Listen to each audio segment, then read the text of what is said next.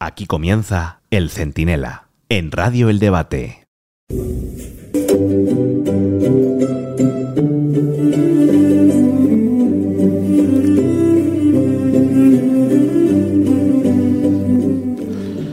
Ustedes acordarán seguro, seguro, porque esto lo vivimos todos, del España-Malta, aquel partido de fútbol que ganamos 12-1, y de los combates de Mike Tyson, ese que salía como un búfalo y en 10 segundos tiraba al contrario, y también de las películas del oeste, cuando un zángano entraba en un bar, se ponía chulo con la camarera y, y acababa en el pilón, donde beben los cerdos. Bueno, pues todo eso fue el debate entre Pedro Sánchez y Alberto Núñez Feijó o entre un niño maleducado y un adulto sereno, entre un político nervioso, agresivo y mentiroso y un candidato al que puedes comprarle al menos un coche de segunda mano.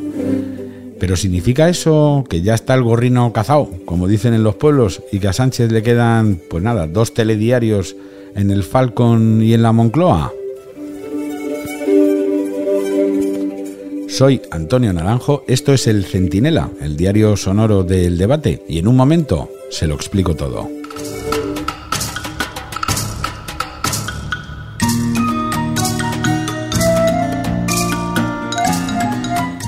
No, si al final va a tener razón don Ramón Pérez Maura y el único error gordo que ha cometido Feijó en la campaña ha sido conformarse con un único debate. Bueno, si llega a aceptar seis, como le pedía Sánchez, al PSOE no le vota el 23 de julio ni chapote y el PSOE acaba pasándose al, al grupo mixto. Fíjense si fue clara la victoria del líder del PP y también de Abascal sin tener que presentarse siquiera, que no necesitó ni derogar el sanchismo. De eso ya se encargó el propio Sánchez, ¿eh? con un parloteo insustancial, lleno así de grititos todo el rato, interrupciones y ofensas, ¿no? Que solo sirvió para presentarle ante millones de personas como lo que es.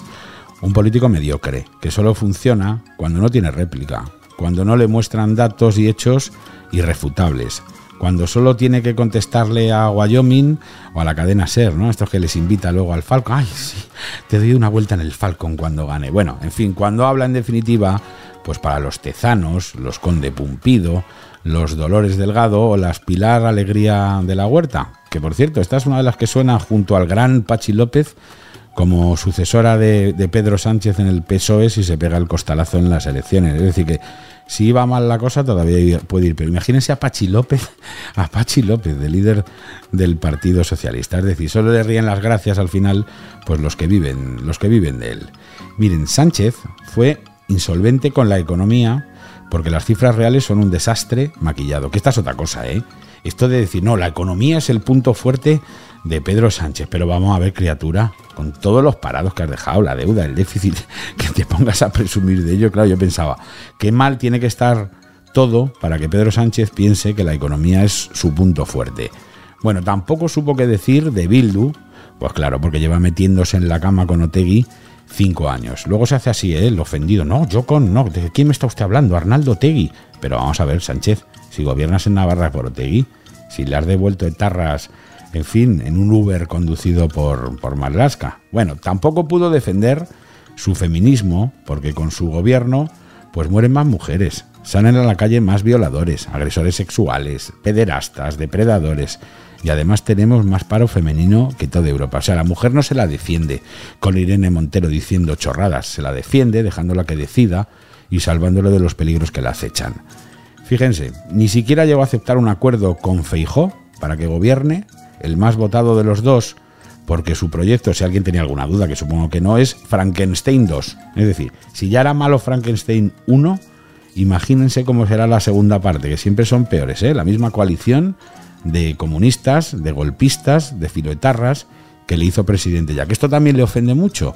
Y es verdad que suena ya a mantra lo de comunista, golpista, filoetarras, pero es que, desgraciadamente, es lo que son. Los comunistas de Podemos o de Sumar que es la marca blanca de Podemos. Los golpistas catalanes, que es lo que hicieron, un golpe a la Constitución, condenado por el Tribunal Supremo, y de filotarras que vamos a decir si el, jefe de Otegui, o sea, el jefe de Bildu, que es Otegui, estuvo condenado en la cárcel por secuestro y pertenencia a banda armada. Bueno, vaya si estaba desesperado, que no se le ocurrió. Que, es que yo no sé dónde meterme, vamos. No sabía ayer, digo, no, no puede ser. No se le ocurrió otra cosa que hacerse el ofendido con lo de que te vote chapote, que lo piensa toda España, Sánchez. Y con lo del Falcon, que, es su sala de fiestas aérea pagada por los contribuyentes, ¿no? Es como si a Rajoy en un debate electoral se le ocurriese hablar nada más que de la Gürtel y de, y de, y de Bárcenas, ¿no? Bueno, pues, pues esto es lo que quiso hacer y lo que convirtió en sus lemas el señor Sánchez. Así que, oye, cuatro días encerrado para preparar el debate y lo único que se te ocurre, Pedrito, es quejarte de chapote y defender tu adicción a un avión que no está para llevarte de juerga. Claro, Feijó se frotó las manos y Sánchez se quedó con la cara del piloto de aterriza como puedas. Llama mucho la atención que ustedes siempre sacan a pasear el Falcon. ¿Y No, ¿Sabe lo por qué lo hacen? usted. Lo hacen. Hombre, era El una que lo saca a pasear es usted. Déjeme, dé- Eh, ay, Dios mío. Pero vamos a ver, Pedrito, ¿a quién se le ocurre? Tiene 700 u 800 asesores y lo único que se te ocurre es sacar el Falcon de paseo. Es que es como si el estrangulador de Boston, pues no sé, se pusiera a dar lecciones de fisioterapia, ya que el destripador de cirugía y un caníbal, bueno, eh, de dieta vegetariana, ¿eh? todo esto a la vez. No, no, presidente. Lo que pasa es que Fijó, que es un buen lector del debate, le reprochó que usted se vaya a actos del partido con recursos públicos que le pagamos todos, por todo lo alto, con su chati, con Begoña eh, Gómez, ¿no? Que parece esto el bodorrio de Tamara Falcó o Tamara Falcon, que ya me lío con los, con los nombres. Y con Chapote, señor presidente, lo mismo.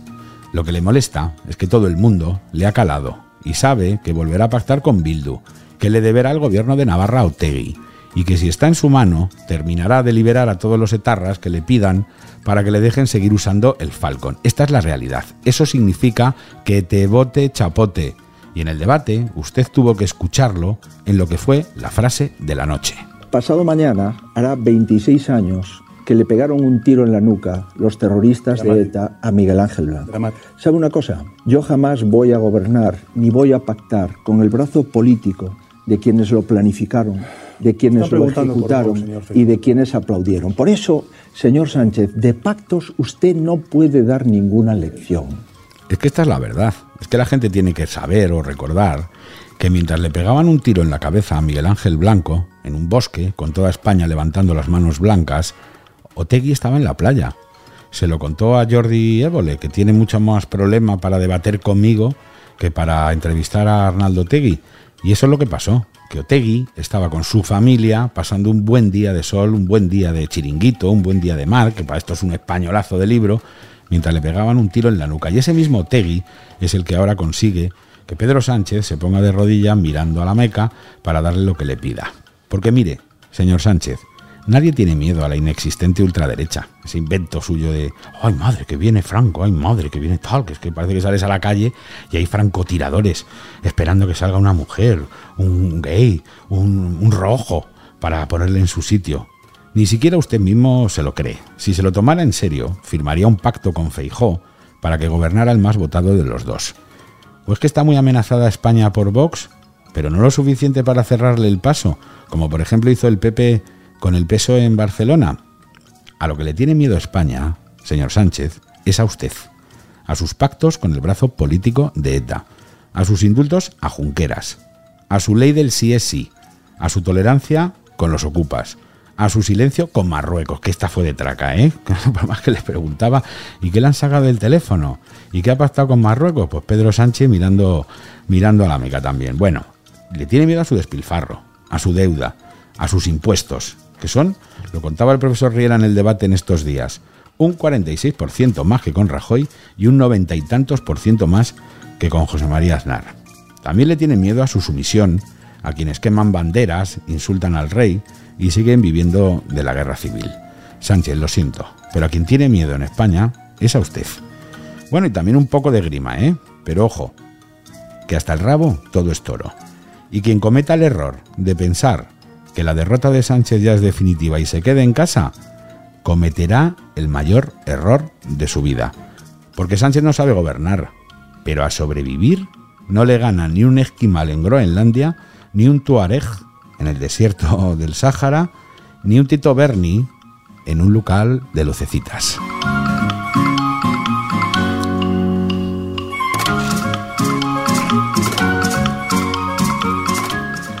Y ahora vamos con los titulares más destacados, lo que más nos ocupa y preocupa en el debate con Beler Montes.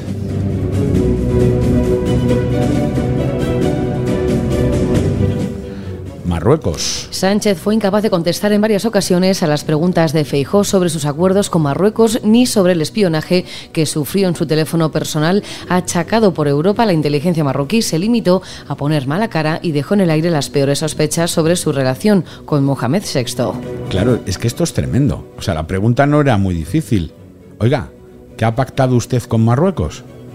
Oiga, ¿A qué acuerdos ha llegado con Mohamed VI?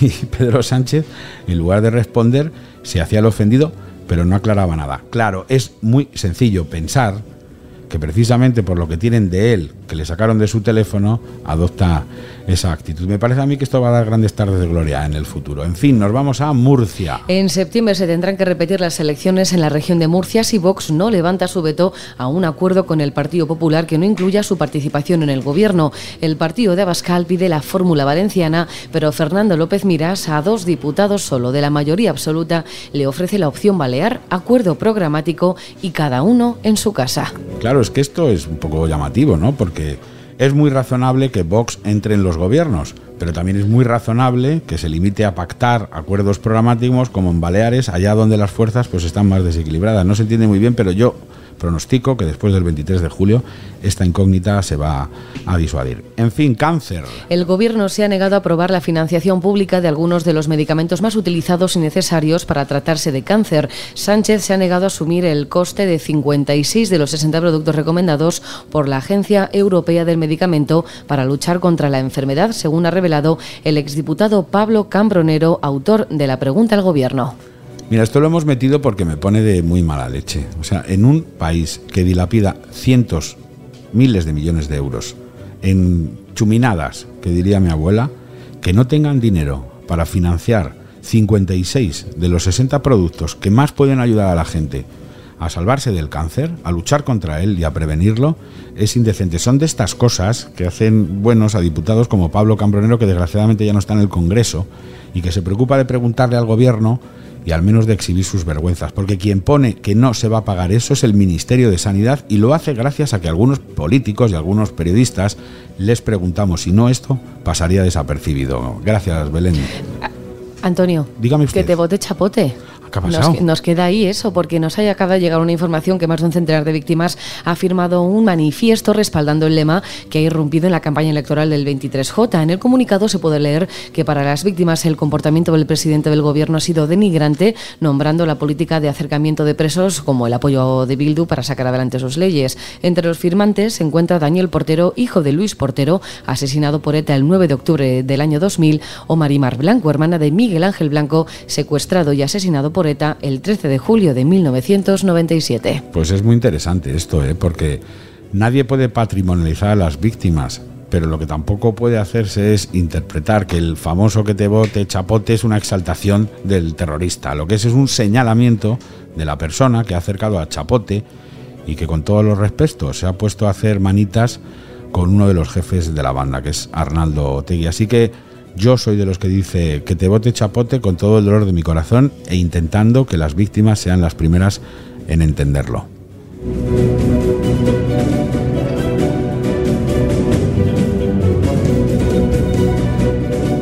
Estás escuchando El Centinela.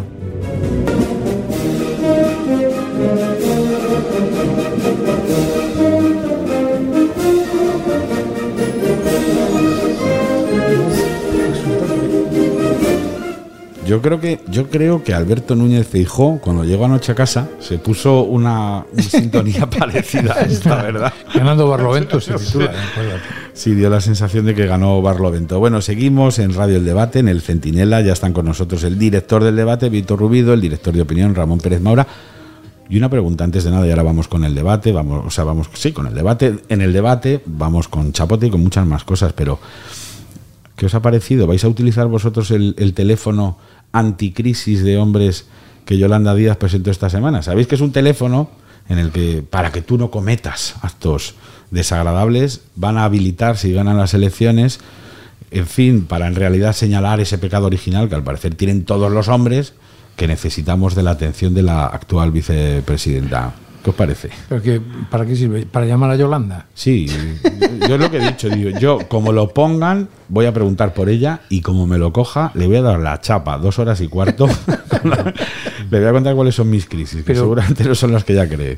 Hombre, yo creo que era más importante destinar dinero a, a los medicamentos de la lucha contra el cáncer y ayudar a los laboratorios españoles, como por ejemplo es el caso de Farmamar, que es una de las empresas españolas que más investiga en la lucha contra el cáncer y ayudarles en lugar de estar dilapidando, como bien dices, decía tu abuela, Sí, sí. Enchuminadas. Enchuminadas, sí. Enchuminadas, sí, Ramón, no le veo yo a usted necesitando un teléfono anticrisis. No, no me parece que a estas alturas de mi vida, tengo 57 años, no lo he necesitado nunca. No sé si ahora ya entramos en una edad peligrosa y a lo mejor lo necesito. Pero vamos, me parece poco es un probable. niño Ramón. es- Bueno, yo qué sé, yo qué sé. Es, es que 57 para que no, años para que no me digan que es que- 57 son los que no me 37 de antes. Son los que no soy- 37 de Es, antes. es la, nueva pubertad, ¿no? Sí, los 37 ya me gustaría a mí estar en la pubertad.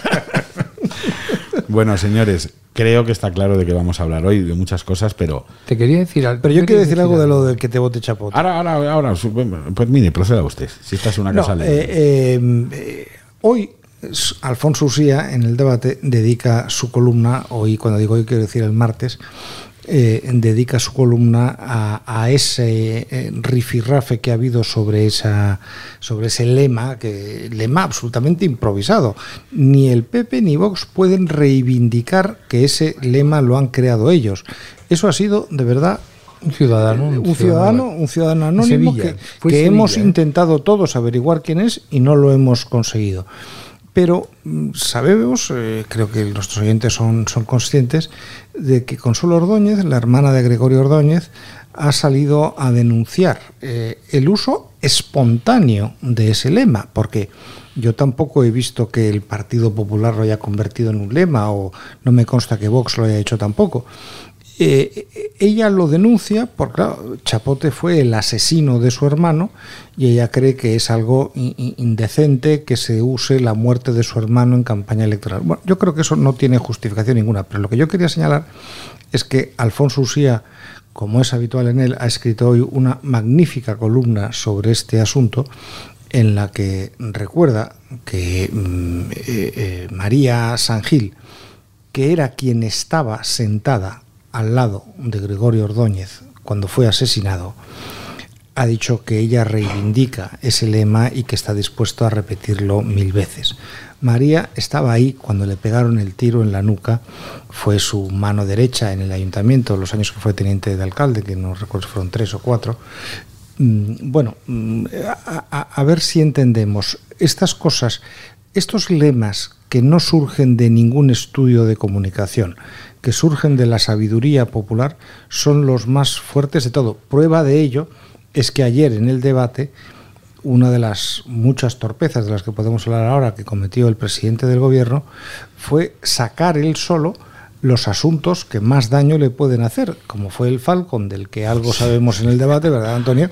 Y como fue el que te bote chapote, que qué necesidad tenía que sacar eso para, para, para, para pretender que Feijó dijera que él no lo iba, que, que él lo criticaba. Sí, sí. ¿Cómo lo va a criticar? Si eso, yo no voy a criticar la- las iniciativas populares de este tipo. Es que no, no, no le es- faltó defender a los amigos que han chufado de manera tan obscena Sí. como al presidente de Correos, que el debate contaba no solamente el pufo que está dejando, sino los problemas de gestión del propio servicio en asuntos tan relevantes como las, las propias elecciones. Le faltó sacar eso y le Están llegando las papeletas. ¿eh? Están Sí, llegando. sí, sí. tra- tranquilizamos a los oyentes y a los lectores del debate, pero es verdad que no ayuda mucho meter a uno de tus amigos que no sabía ni pegar un sello Al jefe de al gabinete. frente de correos, claro, al Jefe jefe de gabinete. gabinete ese va- en el PSOE. Sí, sí. Vito, lo del que te bote chapote. Mira, vamos a hacer una cosa, porque luego hablaremos con Iñaki Arteta, que algo sabe del País Vasco, algo sabe de todo esto, pero para que vean aquí no nos molesta lo más mínimo. Lo del que te bote chapote, hemos hecho una pequeña selección, a ver si el señor presidente del gobierno, al escucharla, pues se anima y viene, que lo hemos invitado al debate y al centinela muchas Sí. veces y no hay manera. No, y, ¿eh? y le hemos invitado a, a que protagonice uno de los desayunos de- del debate, pues, como hemos hecho con otros. Y la verdad es que no, No, no, no nos parece que acabe- es una pena. mal. Yo, yo de él ahora reaccionaría y diría, voy a... Voy a Creo que está ocupado en ir a cosas tan, tan relevantes e influyentes como a un podcast que se llama Pija y Kinky. La verdad es que luego ves a Pija y Kinky y dices, ¿cuál, cuál, ¿Cuál es cuál? es cuál? O sea, te, te cuesta mucho verlo. Pero venga, venga, vamos a poner un poquito de que te bote chapote, Sánchez.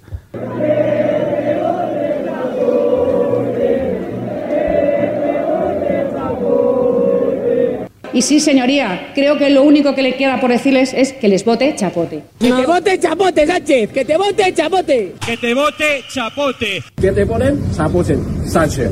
Que te vote chapote, Sánchez. Así que a Sánchez, que te vote chapote. Repite conmigo, que te vote chapote, Sánchez. Que te vote chapote. Que te vote chapote.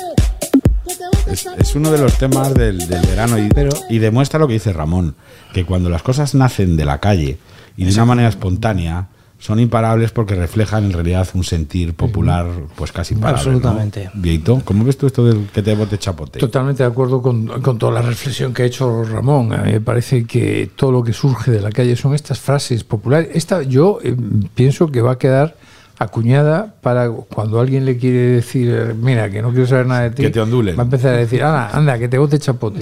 Y va a quedar, eh, se va a incorporar al, al argot y al, y al habla popular. Sí, sí, sí, y ya veremos si andando el tiempo no pasa a, a estar en el diccionario de la academia. Sí, Porque, no, no, como tantas otras eh, a lo largo de la Dichos historia. populares, claro, dichos populares.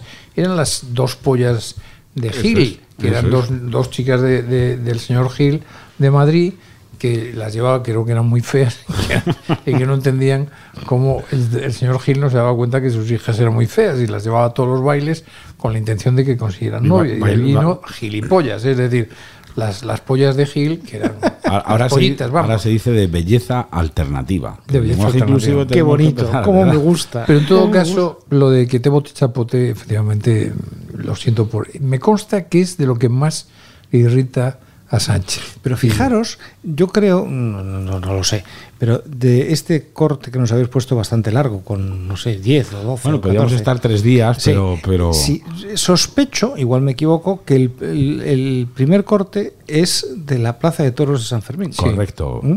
Bueno, oye, los que conocemos un poco Pamplona, Pamplona eh, no es exactamente un lugar mm, de, de extrema derecha. En Pamplona, Batasuna tiene es el segundo partido, si no recuerdo mal. Eh, en, en Navarra son claves en, la- en el gobierno de Navarra. Han conseguido convertirse en un elemento fundamental, aparte de que el primer partido en Navarra, perdón, el segundo partido en Navarra, pero el que va a gobernar es el PSOE.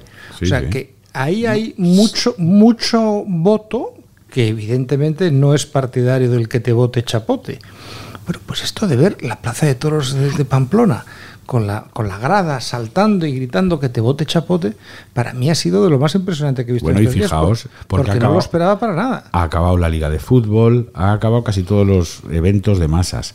Si no, lo que estaríamos viendo des- después de haber visto esa escena espontánea en la Plaza de Toros de Pamplona, probablemente es Sí, en el Bernabéu, sería, en el Nou Camp, en el, sí, sí, en el sí, sí. Sánchez Eso les ha salido bien. Ya, sí. ya veremos si no empezamos la liga así. Lo que pasa que, bueno, para entonces la liga empieza en agosto. ¿eh? Pues estamos a Este tiempo. año, a- en las primeras semanas, yo creo que el primer partido es el fin de semana del 12 y 13 de Sí, agosto. segunda semana. ¿eh? O sea que ya, ya veremos. Lo que pasa que para entonces ya habrá habido elecciones y el, Y pleno de investidura va a ser el 17 de agosto.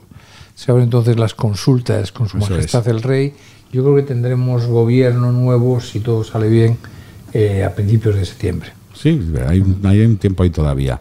Y, y- y para saber cuál es ese gobierno, ¿cómo creéis que ha afectado, por hacer así una primera acercamiento, un primer acercamiento, el debate de ayer, en el que más o menos la sensación que se tenía, yo no la comparto, es que Pedro Sánchez de repente era una mezcla de Demóstenes, y de Adenauer y de Kennedy, que se comía a los feijós crudos y por las piernas, Pero- y pasó todo lo contrario. ¿Creéis que esto ha sido tan rotundo como un, no sé, decíamos al principio del Pero- programa, un España-Malta, un 12-1? Pero, pero no te equivoques, si es que ese es el error de crear una expectativa falsa. Esto es el gran fallo de Sánchez y su equipo en, en- en el debate de ayer es haber creado una expectativa de que él se los iba a comer, que este era el debate clave porque él era mucho mejor, tiene mejor oratoria, el otro no tiene ni puñetera idea, no ha hecho un debate en su vida. Claro, ¿Cómo que no ha hecho un debate en su Bueno, vida? claro, Lleva desde, el do- lleva desde el 2005. Que sí, que sí. no, pero- Lleva desde el 2005 es- en un parlamento. En un parlamento donde, ojo, el nivel parlamentario, y con esto no pretendo eh, que Dios me libre de aplicar ahora un nacionalismo parlament- de- sobre el parlamentarismo, pero el parlamentarismo autonómico en, en Galicia siempre, lo dice siempre Federico Jiménez de los Santos, que él dice que asistió de las mejores sesiones de parlamentarismo Ya, español. pero- pero, pero- quiero decir, pero es que lleva desde el 2005. Pero, pero decir, yo es que no lleva estaba casi hablando. 20 años Yo estaba hablando de debates electorales. No, no, y, te- y ha tenido debates electorales. Claro, en las, en las autonómicas gallegas siempre hay debates electorales.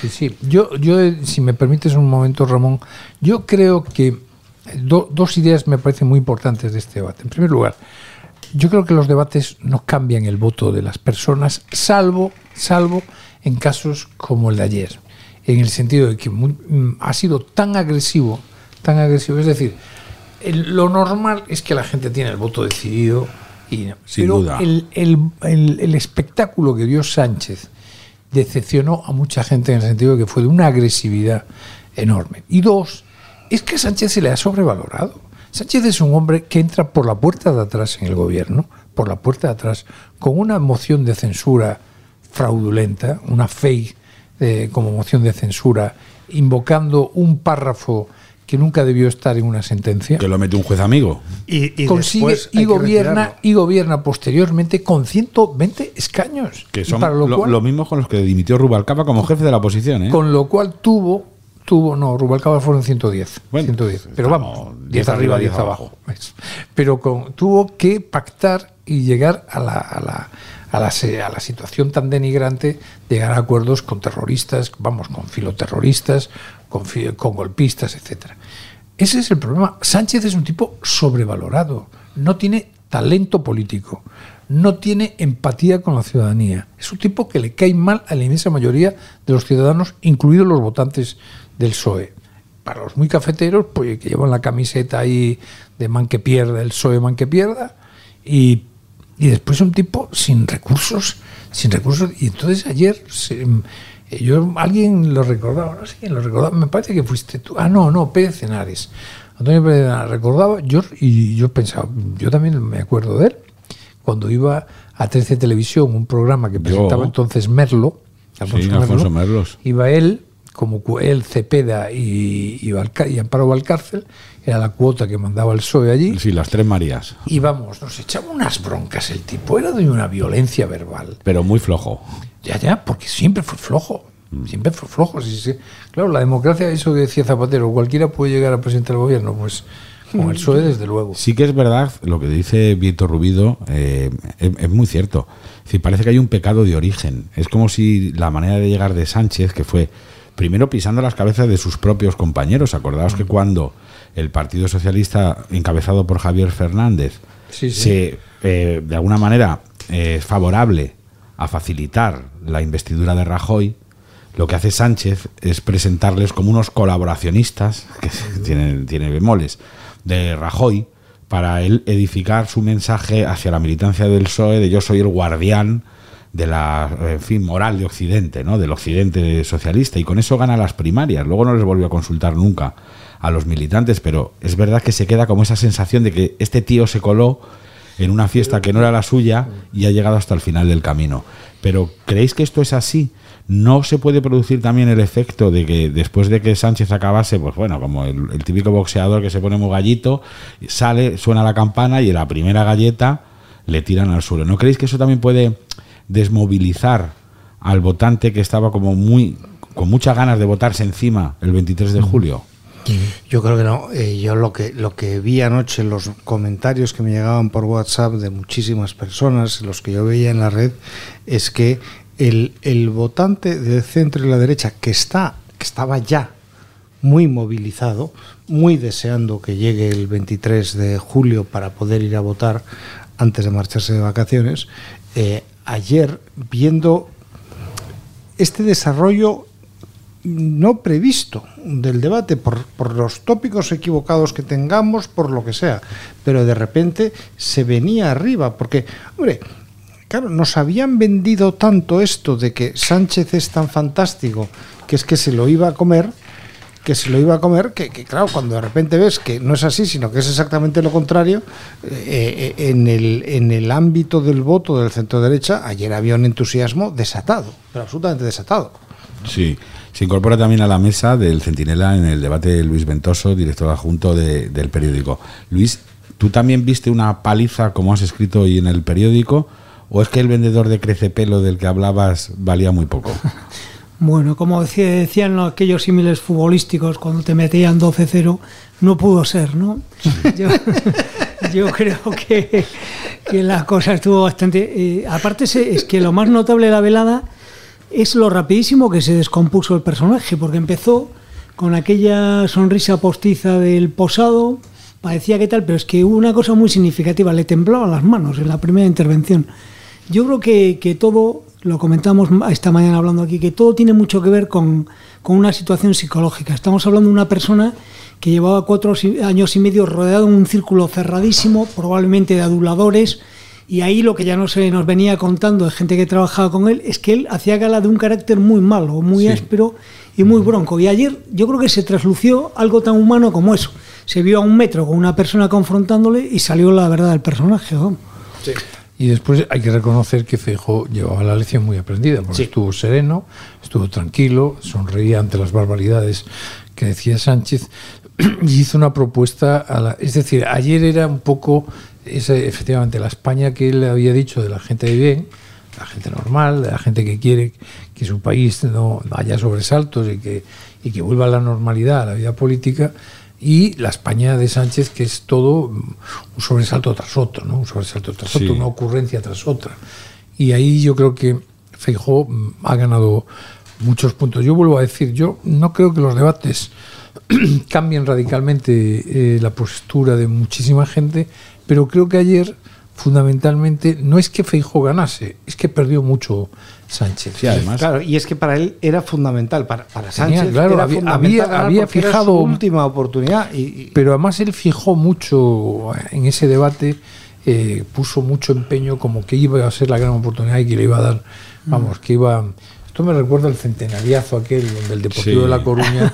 No hace falta que lo recuerde usted. No, pero también era, estaba todo preparado para que el Real Madrid celebrarse el centenario ganándole la Copa del Rey al Deportivo de La Coruña y la ganó el Deportivo. Yo voy a comentar una cosa que creo que no va a ser popular para muchos de nuestros oyentes, pero también ha pasado una cosa y es que hay en España un cierto planteamiento con la Villa y Corte que se cree que cualquier persona que no está en lo que se llama la pomada madrileña, los intrínculos de aquí, que va a ser un gañán que no sabe defenderse. Oiga, este señor llevaba cuatro años, cuatro legislaturas gobernando. Cuatro legislaturas. Tenía una cierta experiencia, probablemente tenía más experiencia de gobierno que el propio Sánchez. Se empezó a decir, no, no sabe inglés, es más bajito que Sánchez, se pone nervioso. ¿no? Sí, bueno, no, ¿Y qué? Que sea más bajitos. Es que son no, chorradas. Pues Oye, es gracias por ese apoyo a los bajitos. Luego no, te... va, no, no, es que ayer no era un. Altura alternativa, ver. Luis. Es que hemos adoptado el lenguaje inclusivo, por si acaso. verticalmente contenido y más ecológico. Pero no, pero yo lo que creo es que efectivamente esto no es un casting para ver buscar un, un pivot del, del, estudiante. Se trataba de buscar un buen presidente para España. Mm. Y en eso es lo que estamos. Y yo ahí, eh, Vieto, no sé si os vale la imagen. A mí, a mí es que me recordaba eh, en los dibujos animados y en la vida real, como cuando un gato arrincona a un ratón en la esquina de una casa y en lugar de comérselo empieza a darle manotazos para arriba, para abajo, le da una vuelta, es decir, juguetea con él. Pero a pesar de eso, que yo creo que estamos todos de acuerdo, salvo los cuatro sanchistas de observancia estricta, ¿no? que habían, que habían hecho un poco, me acordaba cuando les veía hacerle la pelota a Sánchez y decir que ha ganado, de ese titular célebre en un periódico de Madrid de hace muchos años, cuando la, eh, el titular era éxito de la natación española en unos Juegos Olímpicos y el subtítulo era Nadie se ha ahogado, ¿no? una cosa parecida a esa. Pero a, a, pesar de eso, sí que había cosas importantes. No sé si estáis de acuerdo, la vamos a oír ahora. Para mí la frase del debate de ayer es una que le dice Feijó a, al señor eh, Sánchez y la respuesta o la falta de respuesta que le da él al negarse a firmar el pacto que le ofrecía Feijo. Vamos a escucharla. Pasado mañana hará 26 años que le pegaron un tiro en la nuca los terroristas de ETA a Miguel Ángel Blanco. ¿Sabe una cosa? Yo jamás voy a gobernar ni voy a pactar con el brazo político de quienes lo planificaron, de quienes lo ejecutaron y de quienes aplaudieron. Por eso, señor Sánchez, de pactos usted no puede dar ninguna lección. ¿Estáis de acuerdo? ¿Creéis que esta frase lo resume todo? Es decir, Sí, un Sánchez incapaz de decir no, me Sí. voy a arrojar No, en manos claro, de pero es Bildu. que- pero es que como Y no tiene ninguna credibilidad. lo tiene si muy lo- bien. Lo entiende perfectamente y además es que él no puede tener ninguna credibilidad si dice que no va a hacer eso porque ya ha dicho que no lo va a hacer y lo ha hecho. Pero lo ha hecho con Podemos, lo ha hecho con Bildu, lo ha hecho con todo lo que se mueve. Entonces, que, que es, es que es casi más digno, perdón por su parte, no decir nada porque para mentir, mentir y que te pillen otra vez, es que le pillamos todo el tiempo mintiendo, no tiene ningún sentido. Pero Miguel Ángel Blanco fue una inflexión en la lucha Sí. contra ETA. La nación española, y al decir la nación española digo los españoles, tienen marcado a fuego en su memoria lo que fue el, el asesinato de Miguel Ángel Blanco. Todos los asesinatos fueron atroces, pero el de Miguel Ángel Blanco fue un, un- un reto al Estado, un chantaje al Estado español, a la nación española, y el pobre Miguel Ángel Blanco se sabe ahora, por, lo- por el informe de los forenses, que tenía absolutamente quemadas las mejillas, quemadas de haber estado 24 horas llorando. Sabía que lo iban a matar. Que se tenga la indignidad de pactar con esos señores, pero incluso que en un debate como este ni siquiera tenga una palabra. Una Sí, palabra terrible, decía de- así bajito. Es, es- Sí, es- sí, es sí, increíble. Es decir, a mí me parece que ese tipo de cosas sí calan en lo más claro profundo de la ciudadanía. Ahí es donde el señor Sánchez se está equivocando. Pero mm, a mí, a mí me gustaría comentar algunos detalles Ahora, más. ahora vamos con eso, porque si te parece, Víctor Rubido, seguimos en, en directo en el, en el Centinela, en Radio El Debate. Vamos a incorporar para esta parte concreta, que es la de Bildu, la de Miguel Ángel Blanco, la del que te vote chapote, a alguien que sabe mucho de esto. Es Iñaki Arteta, yo creo que es uno de los grandes cineastas de este país. Yo siempre le digo que deberían proyectarse sus películas y documentales en los institutos y colegios de España para que, entre otras cosas, tengamos memoria. Y nos- me parecía, y seguro que a vosotros también, que era una voz muy autorizada para hablar de todo esto. No sé si estás por ahí, Iñaki. Buenas tardes. Estoy, estoy. Hola, Bueno. Antonio, ¿qué tal? Pues estás con, con el director del debate, que es Víctor Rubido, el director adjunto Luis Ventoso, el director de opinión Ramón Pérez Maura. Iñaki. Hay, hay más periodistas, eh, quiero decir, los directores, hay 70 y tantos. Bueno, ya ves, aquí hay más indios que caballos. No, tenemos indios y, y tenemos caballos. Pero Bueno, tú también eres director, decir. Bueno, exacto, sí, sí. Iñaki, Mucho ah, director, sí. Ahora iremos Sí. al, al- al- al que te bote chapote porque nos interesa mucho tu reflexión al respecto de lo que eso significa, de la aparente división que puede haber incluso entre las víctimas. Pero, pero sobre esto, sobre el aniversario de Miguel Ángel Blanco, sobre lo que dijo ayer Feijó y sobre lo que no pudo responder Pedro Sánchez en una cosa que, como decía el señor Rubido, nos unió tanto a todos. ¿Qué crees que significa tú? ¿Cómo lo, cómo lo metabolizas tú, Iñaki? Esto de que te chapote. En general, lo de, Sí. lo de ayer de Sánchez diciendo, hombre, no, no negándose o no pudiendo negarse a, a aceptar otra propuesta de acuerdo alternativo a la que mantiene tácitamente con Bildu.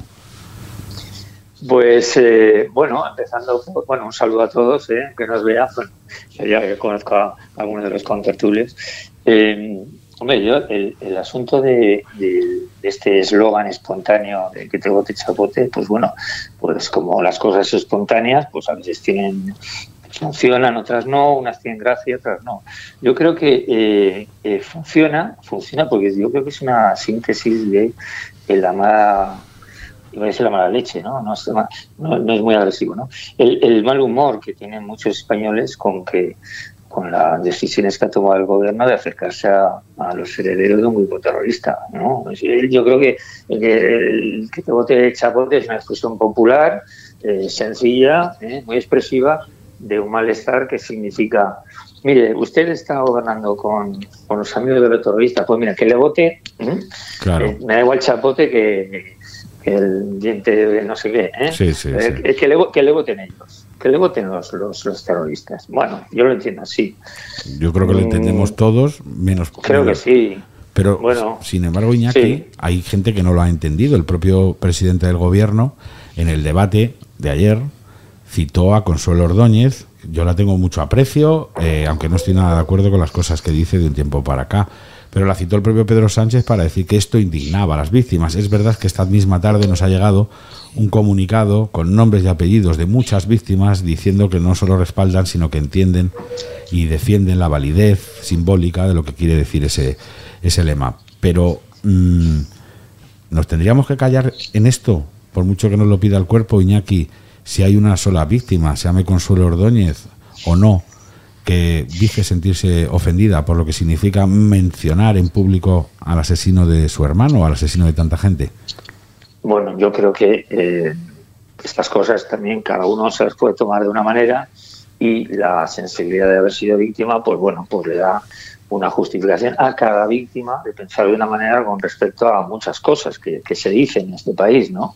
¿Eh? Que lo utilice el, el, el, presidente de gobierno ya lo, utiliza las cosas más más excéntricas para justificar cualquier otra cosa. Yo no, le doy mucho valor, ¿no? De alguna manera no se arrepiente, no muestra ningún arrepentimiento, ninguna eh, de ninguna manera haber pactado con, con los herederos de los terroristas, luego todo lo demás, pues ya puede, ya no, no, es menor que todo eso, ¿no? El hecho de haber, de, de haber gobernado con los terroristas, pues todo lo demás es pequeño, ¿no? Mm. Yo Consuelo la conozco hace 25 años y por supuesto que la quiero como a tantas víctimas que he conocido en todo este tiempo. Y, y, se puede molestar por, por, porque, por, por esa utilización. Yo no lo entiendo. No, o sea, no entiendo la justificación de, Consuelo. Eh, es decir, eh, porque además los que utilizan o utilizamos, o bueno, utilizamos que sí, en general, de manera popular, se está utilizando este este eslogan, vamos a decir, ninguno, seguro que ninguno tiene la sospecha de haber estado a favor del terrorismo o a favor de los terroristas. Eso estoy segurísimo. Que todos los que lo dicen, lo dicen, vamos, ni por asomo para ofender a ninguna víctima en este país, ¿no? Mm. Sino por esa protesta que decía antes, una manera de, de decirle al gobierno de mira, vete a tomar por bien, a tomar sacos, a tomar por bien, no sé cómo es, ¿eh? vete por ahí. Te hemos ¿eh? entendido. De una manera, no nos entendemos, ¿no? ¿Eh? O sea, ya con, ya con cierta mala, mal humor, ¿no? ¿Eh? Con una... Entonces, bueno, yo lo entiendo así. ¿Eh? Yo le digo, mira, es que lo, no vi al presidente con Feijóo ayer, porque he venido de viaje ayer, anoche llegué de viaje del extranjero y no lo he visto. He visto sí el Twitter, cosas y tal. Y he leído un artículo de Alfonso Ursía que me gustó muchísimo en el debate precisamente, sí. ¿no? En el que hablaba de eso, de que, bueno, pues Consuelo pues, puede tener una opinión, es cierto, ¿no? Bueno, pues, y nosotros podemos tener otra sin, sin pensar incluso en ningún momento que puede ofender a, a, a las víctimas en general. ¿eh? Mm. Pues a una le gustará más, a unas menos. Y probablemente eh, nos gustará menos que ese eslogan, nos gusta la política que ha tenido el gobierno este, eh, facilitando los acercamientos de los presos, facilitando la salida de los presos, olvidándose que hay 300 víctimas que no tienen, no conocen a los asesinos, que no, no tienen la justicia al día, eso que eso es lo verdaderamente importante. Lo que tenía que haber hecho el gobierno era, era hacia el lado de las víctimas, no hacia el lado de los terrorismos, de los terroristas, y entonces es lo que más nos ofende, a mí más que cualquier otra cosa. Estamos hablando, para los que se incorporan ahora, con Iñaki Arteta. Yo todos los años veo una o dos veces contra la impunidad, que se lo he dicho a él muchas veces. Creo que es algo que debería ser de obligatoria visionado en los colegios de toda España para que entendamos de verdad qué significó y qué significa el horror y el terror, que tiene una parte sangrienta, tiene otra parte opresiva, tiene otra parte en realidad que restringe las libertades. Y, y querido Iñaki, creo que te quiere preguntar algo el director del debate, Vito Rubido. Muy bien.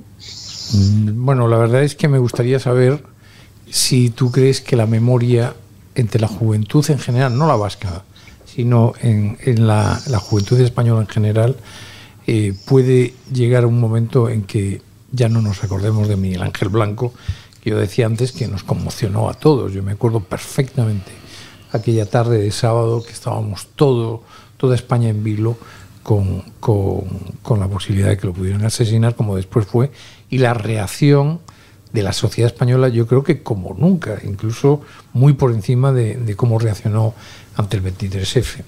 Pero sin embargo, podemos asistir a esa, a esa desmemoria y a esa especie de, de olvido de algo tan trágico como fue el mayor enemigo de la democracia española, que fue ETA. No, no nos olvidemos que ETA básicamente mató en democracia.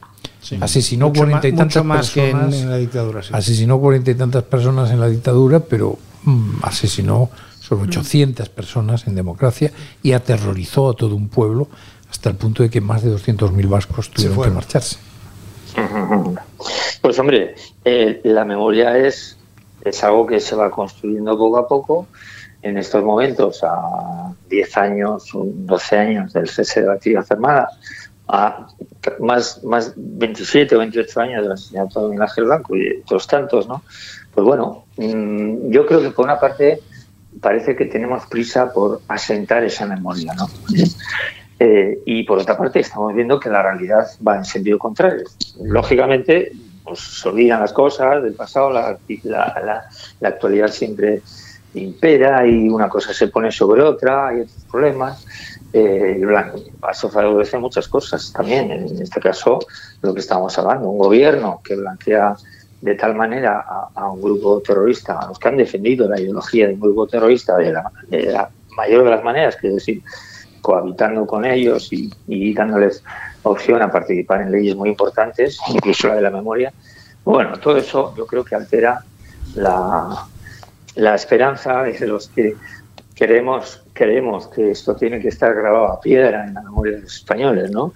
Y la, la, la percepción que los jóvenes puedan tener de todo esto, pues realmente preocupa, ¿no? Mi película, la- mi última película que estrenamos el año pasado, vamos a estrenar de nuevo en salas en- después del verano, Sin Libertad 20 años después, en Sí. esa película precisamente en la preocupación que intento transmitir a, a- al espectador es que, que, primero, ¿qué saben los jóvenes de lo que ha ocurrido? Pero qué, ¿cuál sería su, su sensación conociendo el testimonio de una víctima en primera persona? ¿no? ¿Eh? Ese, ese, digamos que es el experimento de la película. Es muy interesante también para ayudar a los colegios. ¿eh? Claro, pero por cierto, Iñaki, permíteme la maldad. Si Libertad 20 años después se va, no sé, proyectar en el Festival de Cine de San Sebastián. Que es que yo, claro, últimamente cuando consulto la cartelera, me da la sensación de que lo que tenía que encabezarla, que son obras como la tuya, no parecen encontrar hueco frente a otras cosas que lo mismo ayudan a construir un relato, pues algo parecido al que el gobierno quiere construir, ¿no? Seguramente, pues para engrasar un poco la imagen de su relación con Bildu. ¿Se van a ver tus películas por fin en el Festival de Cine de San Sebastián? Bueno, yo, yo, no, yo no soy de quejarme mucho. Lo sé, ¿eh? lo sé. O sea, y además, si, si me hubiera quejado, si fuera de quejarme mucho, no hubiera hecho ninguna película. Porque esto es para. Es, una, es un camino difícil el que emprendí, ¿no? Ya lo sé. Y lo sabía porque ya empecé mayor a hacer las películas. O sea, yo siempre he sabido que, bueno, que no era una cosa. ¿eh? O sea, hay películas mías que se han puesto en televisión española, han tenido buena audiencia. Alguna película se ha pasado en el Festival de San Sebastián, en alguna, no en la sección oficial, pero sí en, en una sección importante sobre terrorismo, eh, terrorismo global, eh, con películas que hablan del terrorismo de toda España. La película 1980, que también conocéis.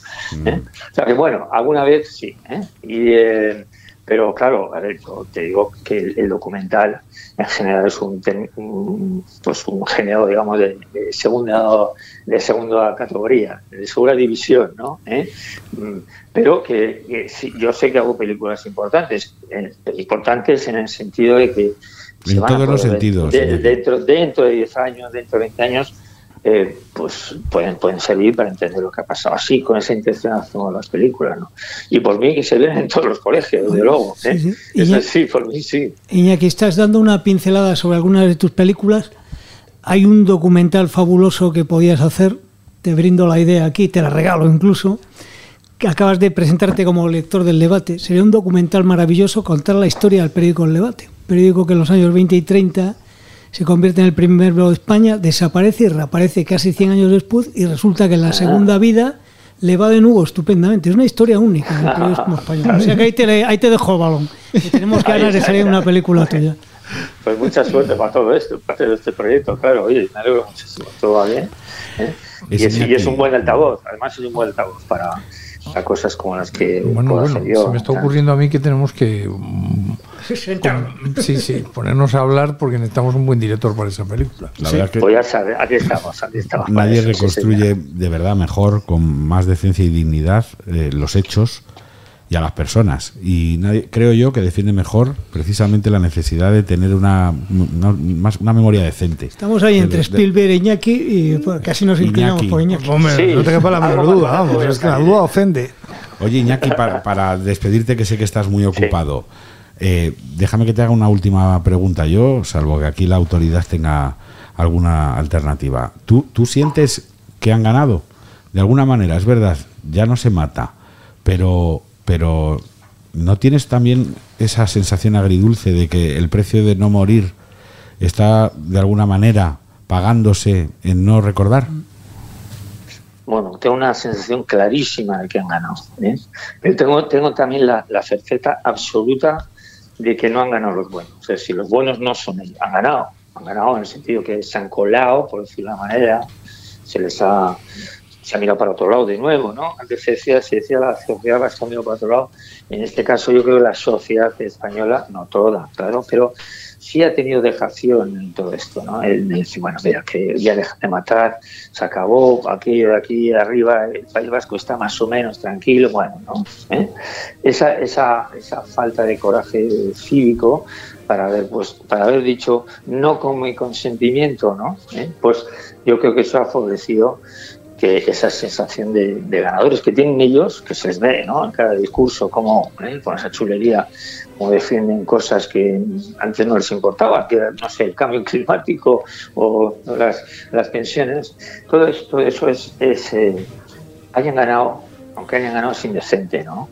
Y entonces eso hay que recordárselo continuamente, hay que, hay que siempre hay que despertar a la ciudadanía, ¿no? La ciudadanía tiene muchos problemas, lógicamente, para sobrevivir, para tener trabajo, para criar a sus hijos, pero eh, siempre hay que azuzar a la, ciudadanía para que esté despierta a estas cosas que tienen que ver con, su casa grande, ¿no? que es su nación, su país, que es la, dignidad, la dignidad de, de, de decirle a los que han hecho tanto mal, hicieron mal y que, bueno, mira, habéis tenido una temporada buena, ¿eh? que habéis sacado cosas de este gobierno, ¿eh? vale, pero no va a ser así. Y en la historia no puede quedar así. ¿eh? No puede quedar a Claro su no. gusto. No. sé cómo estará, pero no puede quedar a su gusto esta calle. Pues muchas gracias, es Iñaki Arteta. Espero que sigas muchos años hablando, escribiendo y rodando contra la impunidad. Gracias, señor Claro, Arteta. oye, una, una cosa, Sí. perdóname, Antonio, es que ahora estoy rodando una cosa que tiene que está destinada a, a San Pablo Ceu. O sea que no digo más porque todavía Mira, estoy rodándola. Pero, ¿eh? No, seguramente ya lo saben por ahí.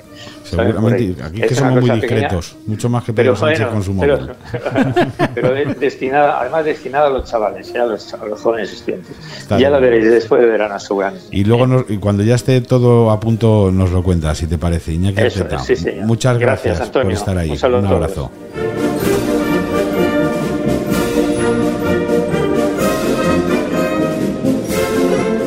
Hola, soy Santiago Bascal y quería mandar un abrazo a el centinela del debate y muy especialmente a su conductor, Antonio Naranjo. Un abrazo a todos. Estás escuchando El Centinela en Radio El Debate. Seguimos en la tertulia del Centinela, en el debate con Vieto Rubido, con Luis Ventoso, con Ramón Pérez Maura. Se está emitiendo, ya lo saben ustedes, en eldebate.com y luego además para los que lleguen tarde lo podrán escuchar en todas las redes sociales y plataformas del periódico. Eh, mira, ahora que nos acaba de saludar, seguimos con el debate eh, Santiago Abascal, como nos saludan todos los políticos que quieren, también algunos del PSOE, ¿eh? como Juan Lobato, que es un hombre interesante. Posible sustituto de Sánchez, ¿sabes? Bueno, bueno, ojalá. Sabes que también suena mucho. Bueno, luego lo hablaremos. Sí, Zapatero. Pero esto que nos acaba de saludar Santiago Abascal de Vox en uno de los indicativos del programa, eh, ¿cómo creéis que afectó esto a Vox, que fue el objeto de todos los de todos los desvelos de Pedro Sánchez? eh, pero tampoco parece que a la gente le asuste especialmente ese fantasma es que artificial que vengo mueve, diciendo ¿no? desde hace mucho tiempo que al votante de PP y al votante de Vox es que eh, está, está el PSOE para dar lecciones morales en materia de pactos. Si hemos estado ocupándonos hasta ahora mismo del pacto con Bildu, que es el pacto con un partido que hasta hace nada era un grupo terrorista. Y además eh, ya está bien de estos eufemismos. Bildu hasta hace muy poco era un grupo terrorista y el señor Otegui participó en actos terroristas y estuvo en la cárcel por terrorista. Entonces, dejémonos ya de eufemismos al respecto. Entonces, está la, ¿tú crees que la sociedad española de verdad se asusta por un pacto PP-Vox? Para, en absoluto, vamos. Yo creo que Vox va por su camino y que el debate anoche ni le va ni le viene, ¿no? Tiene su parroquia, yo creo que es bastante inamovible. Yo, si, si le afectó en algo, creo que más bien le, debió afectar para bien, porque este empeño en identificar a Vox con el PP es algo que, cualquier persona con sentido común sabe que no es cierto. Y en el ámbito del electorado PP-Vox, que es donde básicamente pesca Vox, algunos votos son más suyos desde antes, otros vienen más del PP, eh, eh, solamente por, por molestar a Sánchez, yo creo que le puede haber favorecido, no mucho, pero, pero, pero, pero algún voto. Sí, la verdad es que en, en, todas las cosas en las que Sánchez podía haber aprovechado para dar explicaciones, incluso para pasar al ataque, lo que hizo fue ponerse a, la defensiva. Se incorpora, de hecho, a la, a la, mesa del Centinela Julio Naranjo, que nos viene fenomenal. Vaya semanita que le hemos dado al presidente del gobierno y cómo se notó en el debate de ayer que los dos puntos que sorprendentemente más quiso sacar y poner sobre la mesa el presidente del gobierno, Pedro Sánchez, fueron los dos, que este periódico ha recalcado mucho esta semana, entre otros, y los dos en los que probablemente tiene peor defensa, que son Marruecos y el, el Falcon. Tú, Julio, supongo que ayer te estarías, eh, iba, iba, a decir, tocando la entrepierna, pero aquí no podemos no, decir no. esas cosas. Estaba solazando. Vi, sí viendo, cómo, viendo cómo Pedro Sánchez dijo, ahora lo vamos a poner, si Dani tiene a mano el corte, cómo Pedro Sánchez fue el que sacó el tío, el falco, ¿no? Que decíamos, esto es como si, no sé, un es, caníbal se pone a presumir de dieta vegana, ¿no? Es una falta de, de, de ¿Eh? pudor, es una falta de pudor, pero estaba, es que hay que ser torpe. Es que hay que ser torpe porque es que es, es tú mismo poner encima de la mesa los temas que más daño te pueden hacer y que menor defensa tienes. Uno fue el del el del Falcon, y el otro fue lo del sí es sí, y el que te vote chapote, lo sacó él todo. Y Marruecos. Yo, o sea, yo le añadiría Marruecos también. ¿eh? Bueno, sí, sí, claro, claro. Lo que es que Marruecos, Marruecos yo creo que más bien se lo sacó, se lo sacó Fijo. Sí, eh, eh, yo digo que es que... El Falcon lo sacó, ¿quieres el oírlo? Falcon, sí, sí, claro que Mira, lo sacó Vamos él, a escucharlo porque estuvo sembrado el es presidente. que hace falta ser torpe. Llama mucho la atención que ustedes siempre sacan a pasear el Falcon. ¿Y no, ¿Sabe por qué lo hacen? No. Lo hacen... Hombre, era una que lo saca a pasear es usted. Déjeme, déjeme. es que se lo puso a huevo, a con perdón. Con perdón, pero es que, sí, es que, que es no hay otra forma de yo, yo, creo que siguiendo la teoría que utilizaba ayer el presidente, él estaba proyectando, entonces proyectó la, la, la, la preocupación interna que él verdaderamente arrastraba porque ha sido una semana sin duda complicada para él. Eh, el uso del Falcon, pero bueno, yo creo que podría haber hablado de otras muchas cosas, pero del Falcon en concreto. Pero claro, es que en esto del Falcon, también del sueldo, que le intentó tirar eh, el, el, sueldo de, de, de, Fijó a la cara cuando este periódico, El Debate, ha contado cómo el propio presidente del gobierno oculta si está recibiendo un sobresueldo, que en el argot técnico sería una indemnización, por ser presidente del gobierno y diputado. O sea, es esto es, ¿no? Eh, no y fin. además yo añadiría, incluso si lo que él cobra, que dice que está publicado en el portal de transparencia, es un salario en especie que está tributado. Eso no lo ha dicho, no lo ha aclarado.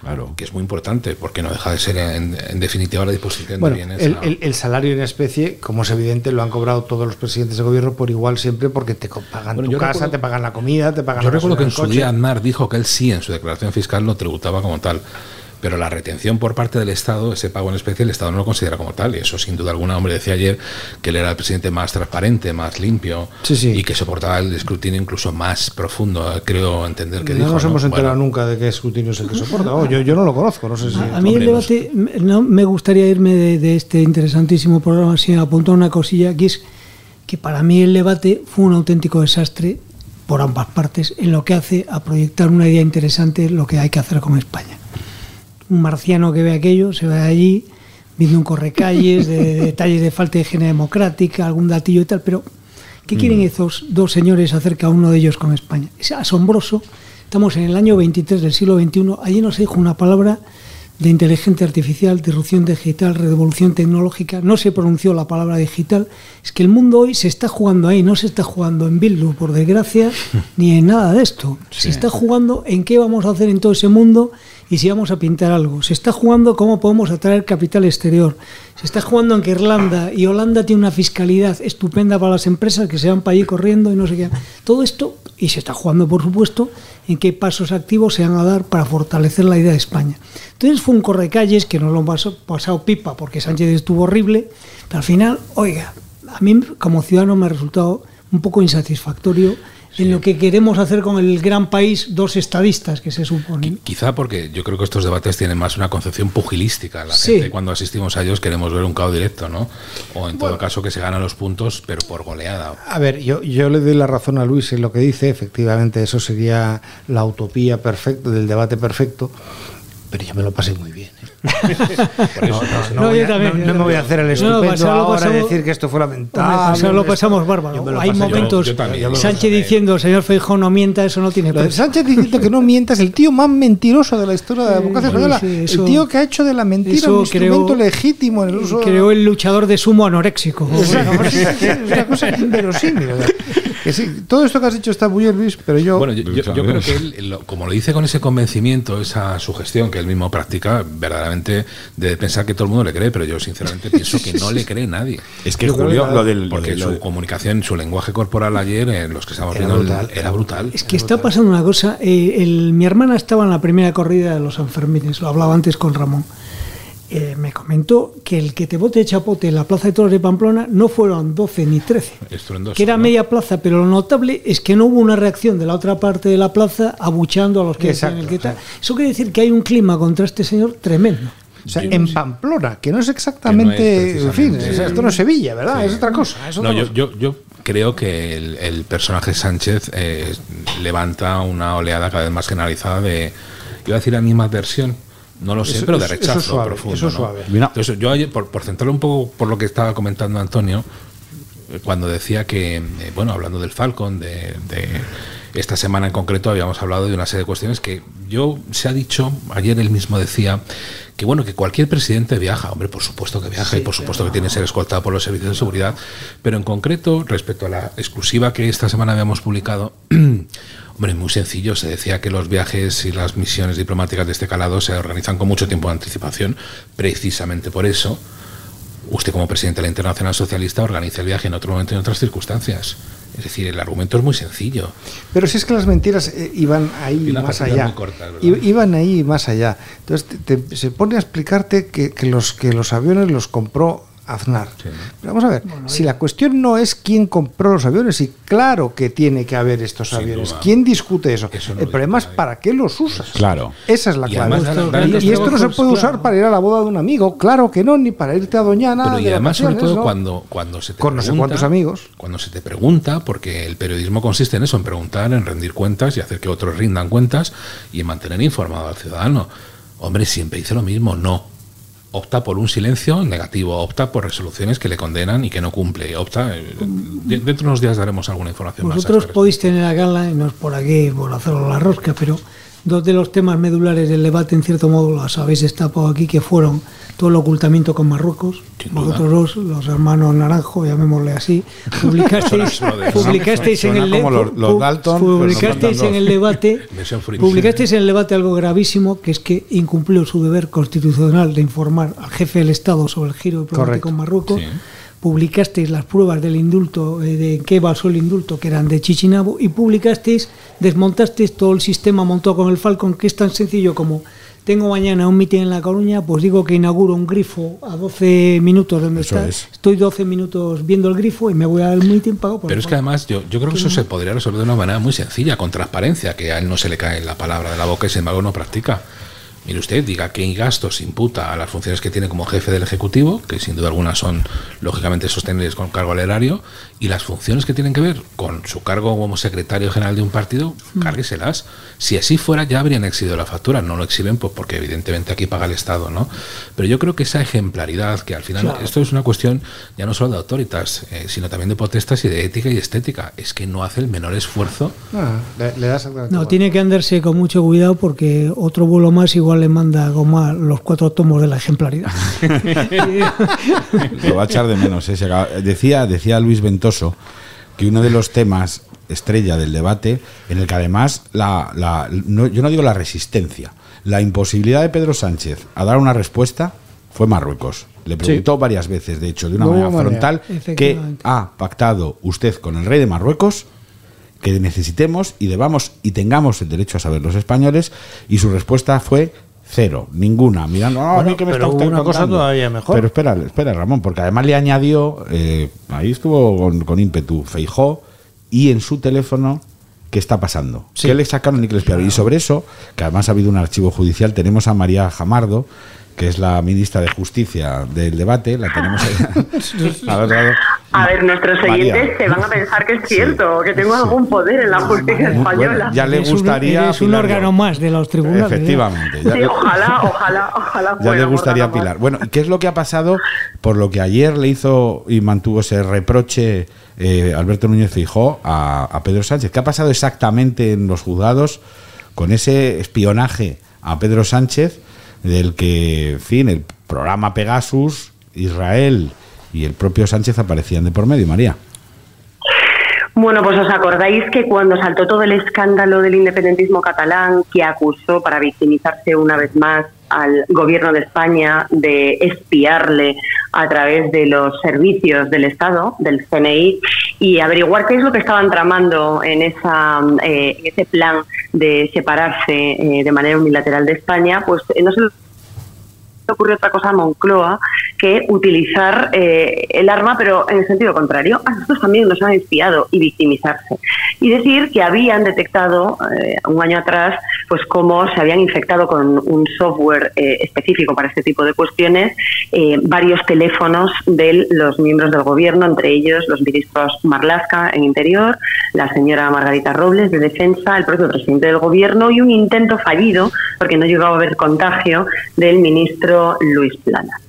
Bueno, pues en aquel momento eh, se decidió investigar judicialmente eh, todo aquello que se había volcado sobre la mesa por parte de Moncloa para intentar pues, eh, combatir el relato del separatismo y ponerse a su nivel, cosa que ya de por sí es bastante dudoso en un eh, gobierno con cierta credibilidad. Nadie revela al enemigo que ha sido capaz de bloquear eh, o, de, o de acceder a sus secretos más íntimos, ¿no? que es eh, un tema de seguridad, una falla en la seguridad importante. Pero lo hicimos y el gobierno de España lo hizo y lo puso sobre la mesa y fue eco en muchos medios internacionales y el juez de la Audiencia Nacional al que le tocó eh, investigar esta cuestión, el juez Calama, eh, pues lleva un año detrás de las pesquisas para tratar de identificar al autor de ese espionaje o presunto espionaje eh, sufrido, que efectivamente se confirma que hubo varios intentos durante varios periodos de infectación de esos móviles oficiales. ¿Qué pasa? Que la última mm, prueba que pedía el juez eh, Calama eh, era una comisión rogatoria eh, judicial a las autoridades israelíes para que eh, cooperasen con nuestro país en presionar, en indagar, en averiguar, en pedir explicaciones a la empresa con sede en Israel, que es la que está detrás de la tecnología del software. ¿Y qué pasa?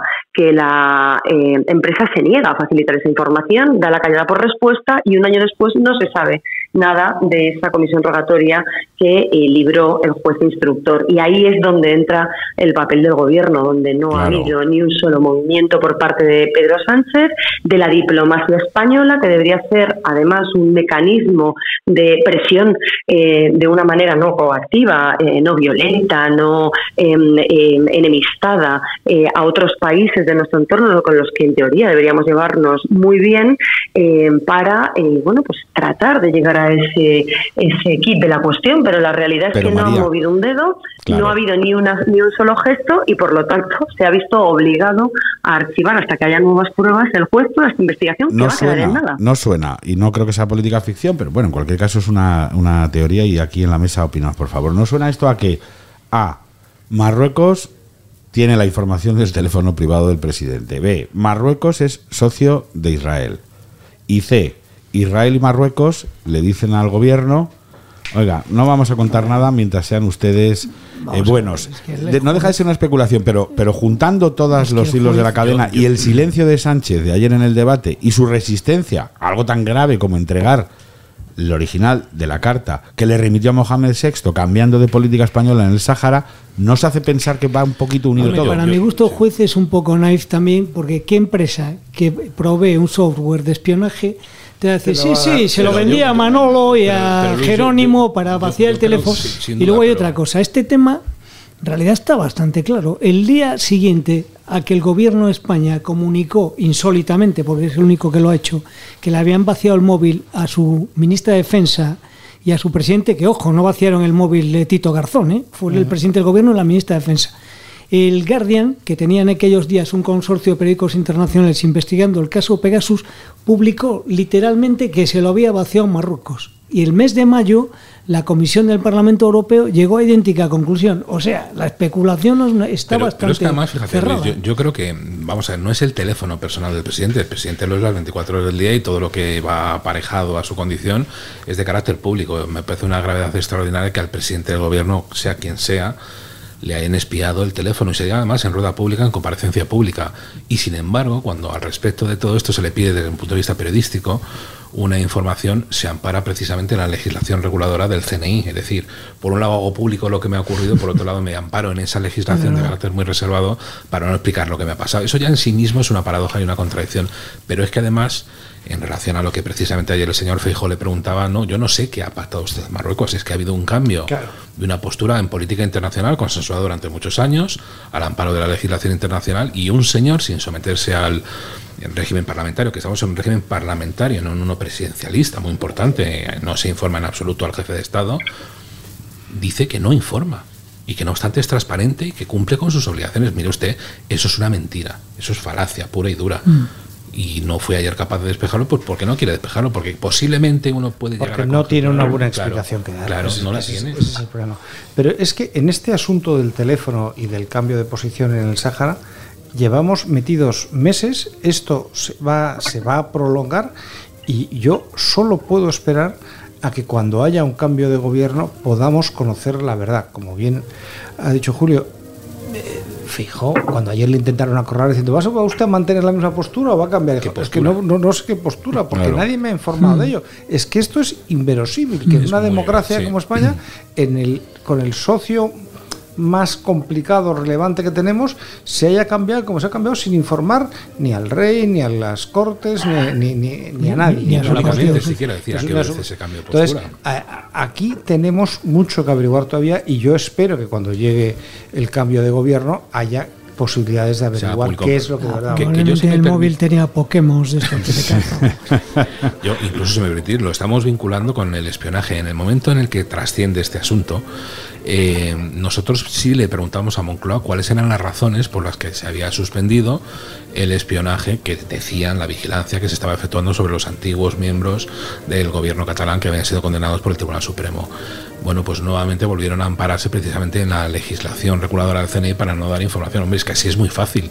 Es que son asuntos de país, cuestiones de Estado, y cuando no me interesa, no rindo la menor cuenta y me amparo precisamente en una legislación que, por otro lado, es muy relativa, porque el señor Sánchez, por ejemplo, en relación al uso del Falcon, se ha amparado una y otra vez en la ley de Franco, la de secretos oficiales, modificada posteriormente y luego consensuada junto con dos acuerdos del Consejo de Ministros, que estaba establecido una protección para los movimientos de las aeronaves de carácter militar. El suyo no es un avión de carácter militar, que no obstante ayer él decía que pertenecía al grupo 45, en fin. Eh, yo creo que en este asunto, como tantos otros, no es tanto el qué, sino el cómo. Franco, es que por cierto hoy pudo haber hecho el que es su última función como ministro sin cartera que ha sido Sí. este gobierno, con Sí, la retirada sí. de la medalla. Porque no apareció una sola vez mencionado en el debate de ayer, cosa que ya tiene mucho mérito, que no se ha mencionado ni una vez en, en, en 100 minutos de debate. Oye, al día siguiente el Consejo de Ministros le retira la medalla al mérito en el trabajo a Francisco Franco, que estábamos todos muy preocupados. Era un clamor, un Era un clamor. clamor nacional, las calles estaban... pura. eh, a, a- A ver si logra conservarla el Barça, por lo menos. Que María Jamardo, eh, que muchas gracias, te hemos interrumpido ahí en tu labor de, de- de contarnos siempre en el debate lo que pasa de verdad en, en la justicia. Te lo agradecemos mucho. Julio Naranjo, pues lo mismo, tú sigues dando ahí caña con el Falcon y Marruecos. Va a acabar, va a acabar, ya veréis, por culpa de este señor Pedro Sánchez en Marruecos, pero en vez de En fin, con el rey Mohamed vendiendo cuscús No y contará. montando en bicicleta. ¿eh? Un placer estar con vosotros. Sí, muchas gracias, María Julio. A vosotros, gracias.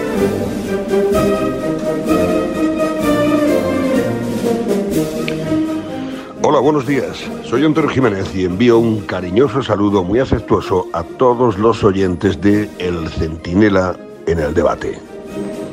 El Centinela con Antonio Naranjo, Radio El Debate.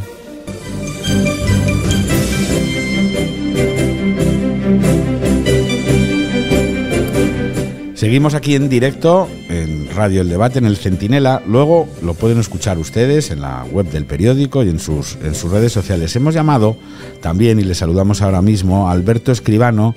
Es el alcalde, el alcalde de Arganda del Rey, que siempre, yo me acuerdo que hace un montón de años me decía Alberto Ruiz Gallardón que solo hay dos ciudades, ciudades en la Comunidad de Madrid. Una es la mía, Alcalá de Henares, y la otra es la de Alberto. Arganda del Rey. Y le hemos llamado porque queremos que nos cuente algo muy bonito que está haciendo su ciudad en estos momentos, que es inaugurar un parque, ¿verdad, alcalde? A la memoria de Miguel Ángel Blanco. Buenas, ¿qué tal está? ¿Qué Bienvenido al tal? Muy buenas, Antonio. Encantado de estar con vosotros. Un placer. Así es, ¿no? Tenemos parque. Así es. Tenemos parque. Tenemos parque el viernes y esto es algo, como digo yo, que teníamos la espinita clavada porque el año pasado lo propusimos en el Pleno. Arganda del Rey no tiene a día de hoy ni un solo espacio público dedicado a las víctimas del terrorismo. Yo creo que era algo de justicia. Quisimos que el año pasado, con motivo del 25 aniversario del asesinato de Miguel Ángel Blanco, pues fuera en memoria de Miguel Ángel Blanco. Nos, el Partido Socialista no lo creyó conveniente, lo votó en contra, entonces en la mayoría absoluta, y nosotros ahora desde el gobierno... ¿Que votó en pues, contra? sí, votó en contra, efectivamente. ¿Y qué alegó? Pues alegó que por qué a Miguel Ángel y no a muchos. Bueno, Pero pues ¿qué es que? Miguel Ángel se lo merece y otros muchos también. Sin duda, pero Miguel Sí, Ángel la es un- cuestión es que nadie lo tenía. si lo ese era el problema. Parque Chapote, lo mismo. no sé, Lo mismo, lo mismo les ¿no? habíamos convencido.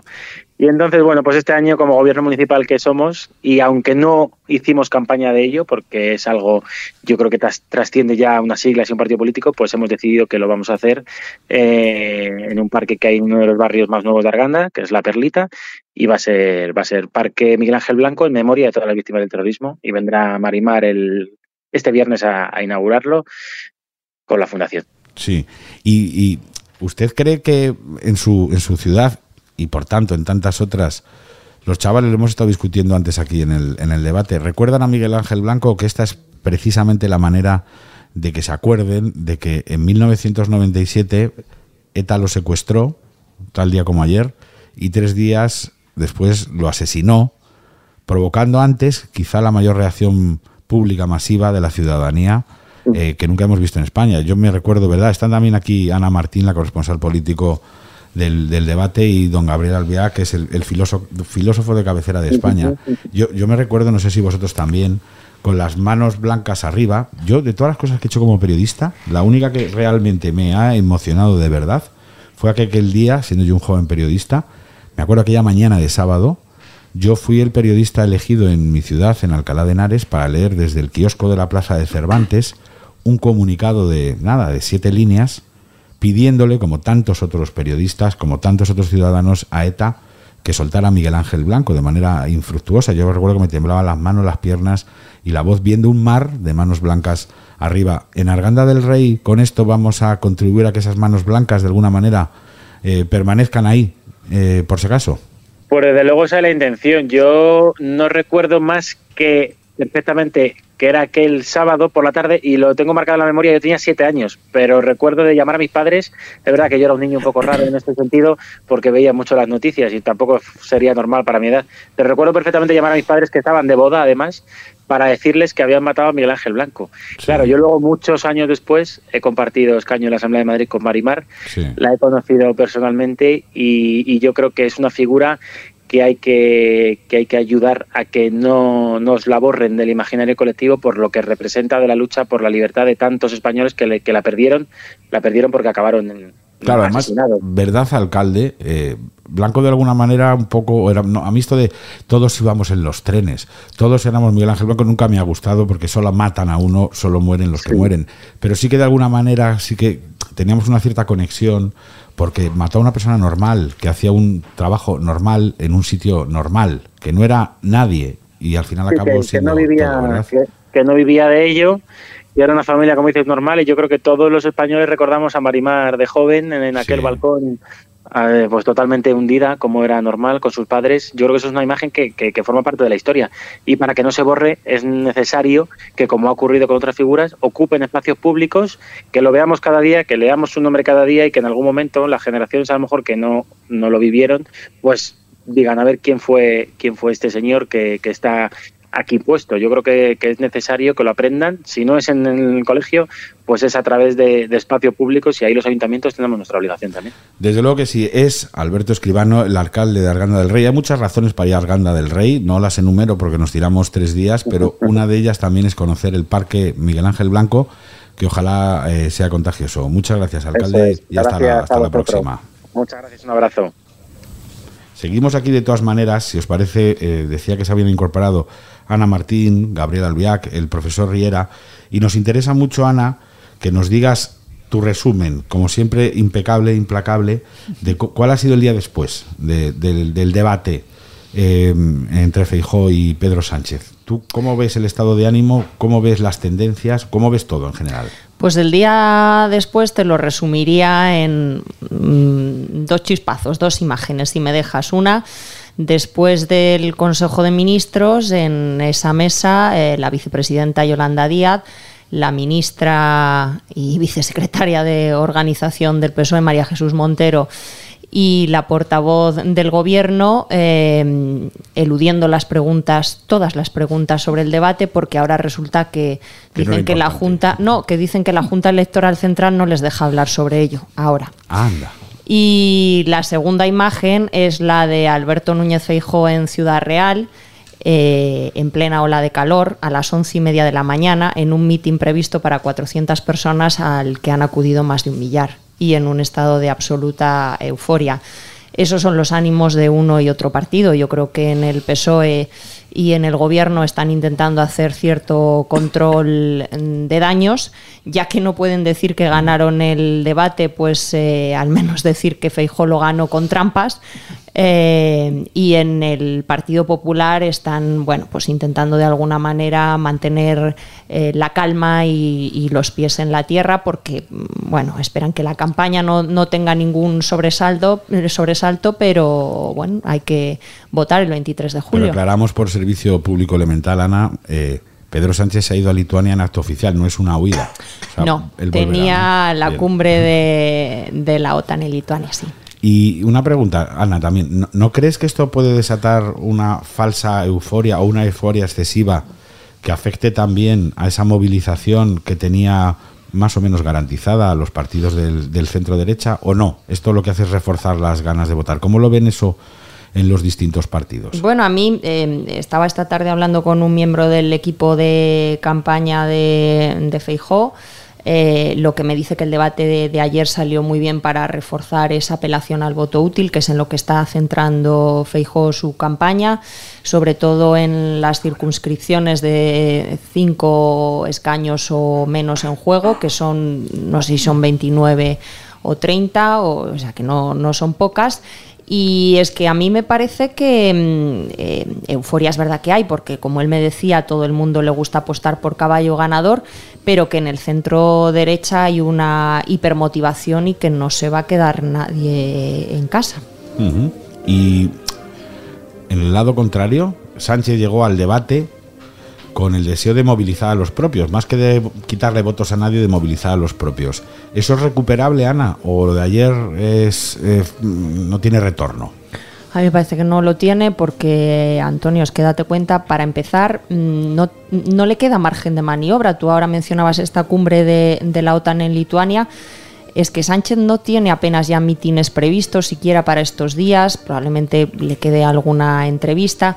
Tiene un debate a cuatro que no va a ser a cuatro porque Feijó no ha dicho que no va a ir y por lo tanto va, va a ser a tres. Entonces. mm, No irá nadie del PP al final, que se es que no, es que, bueno, en teoría Televisión Española ha pedido candidatos a la presidencia y por tanto el PP no puede mandar a ningún otro. Otra cosa es que el PP se emperre y la Junta Electoral Central diga, oiga, usted Televisión Pública no puede imponer a un partido a quién tiene que mandar Claro. un debate. Eso sí puede pasar, todavía no lo sabemos. Pero vamos, en cualquier caso, lo que estaba claro antes y después del duelo de ayer es que Feijón no va a ir a ese debate de ninguna de las maneras. Es Ana Martín, yo creo que es la, la- la persona que más claves tiene de la política española y todas se las cuenta en el debate cada día. Muchas gracias, Ana. Gracias a ti, Antonio. Buenos días, soy Esperanza Aguirre y quiero mandar un saludo a todos los oyentes de Radio Centinela.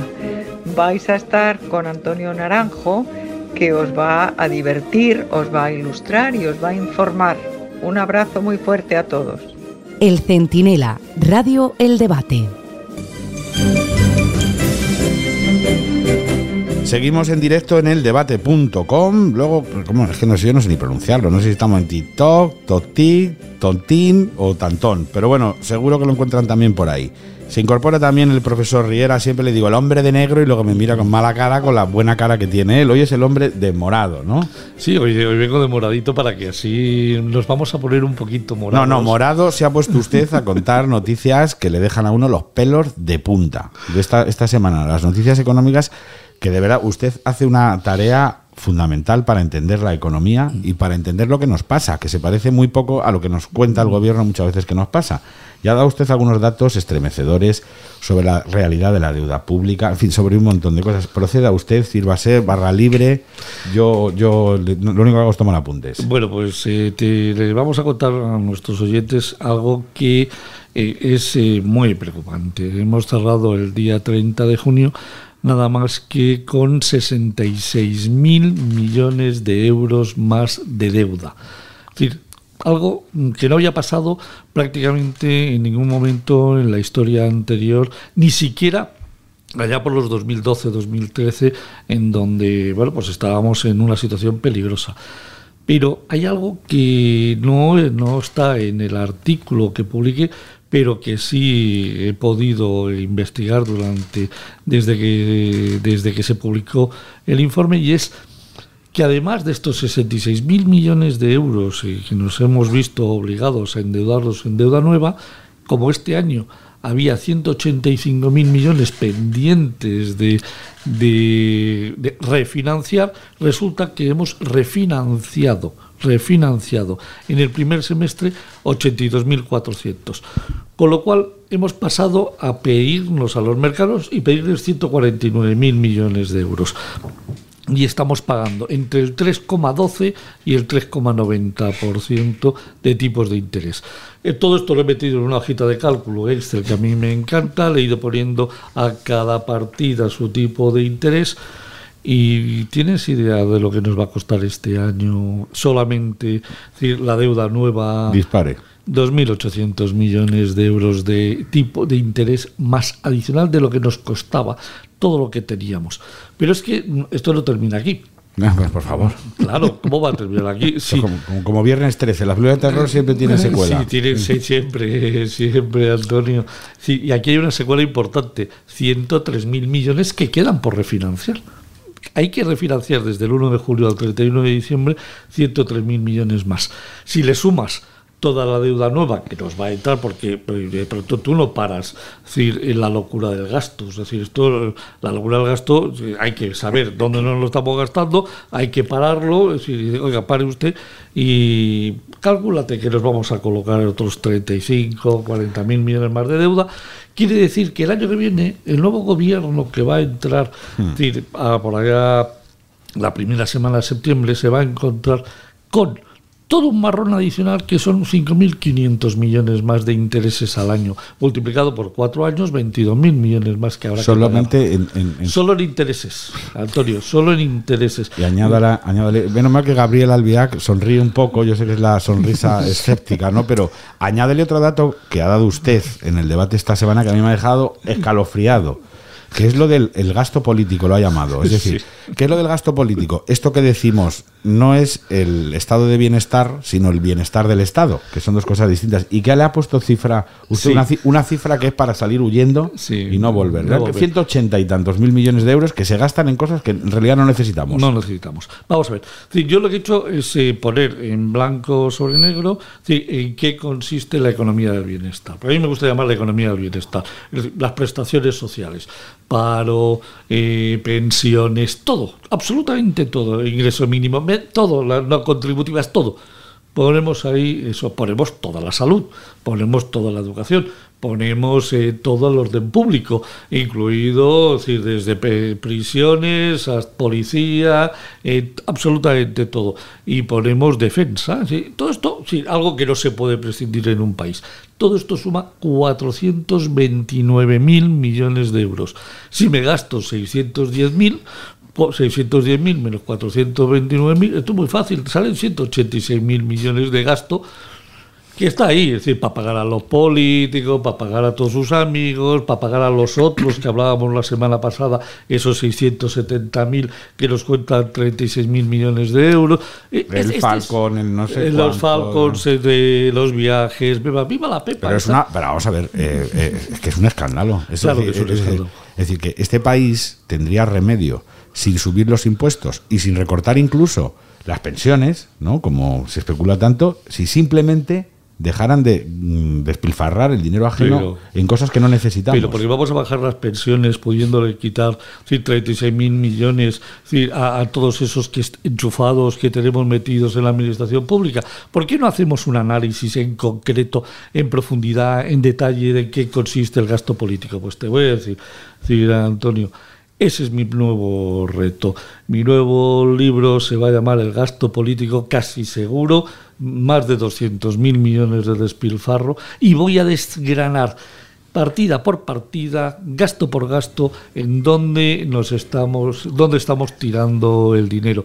Porque creo que este país desde la sociedad civil debemos de darle una ayuda al nuevo gobierno. Decirle, mire usted, decir, aquí tiene usted... Totalmente de acuerdo. eh, hay que ayudar. Y de este- esto tiene que ser sociedad civil. No puede ser desde un partido, no puede ser desde cualquier otro lugar. Tiene que ser desde la sociedad civil. Ya sé que me estás mandando un mensajito de que me voy a tener... que- Subliminal. Puedo decir la Es última o cosa? eso, o que nos vamos usted y yo y el señor Albiac a invadir Polonia. Yo, y- yo, no, yo, no, yo no, te, yo- pido sí, eh, la última frase. Sí, por- y la que usted quiera, proceda. No, solo una. Diga, diga. Pedro, que te bote chapote. Yo creo que ya ni chapote. que te bote chapote, que parece que te gusta mucho. Que, no- que te lo digamos los españoles. Que te bote chapote. Es el profesor Riera, es el hombre que siempre le susurra los números públicos para contárnoslos luego en voz muy alta, en voz muy alta. Muchas gracias, profesor. Hasta Muchas gracias, viene. Antonio. Hasta la semana que viene. Buenos días, soy Isabel Díaz Ayuso. Quiero enviar un fuerte abrazo a todos los oyentes del Centinela, así como a Antonio Naranjo y a todos los lectores y al gran equipo que compone el debate, para seguir desde la opinión, desde la reflexión, analizando y mejorando nuestro gran país y la actualidad política. Muchas gracias a todos. Estás escuchando El Centinela en Radio El Debate.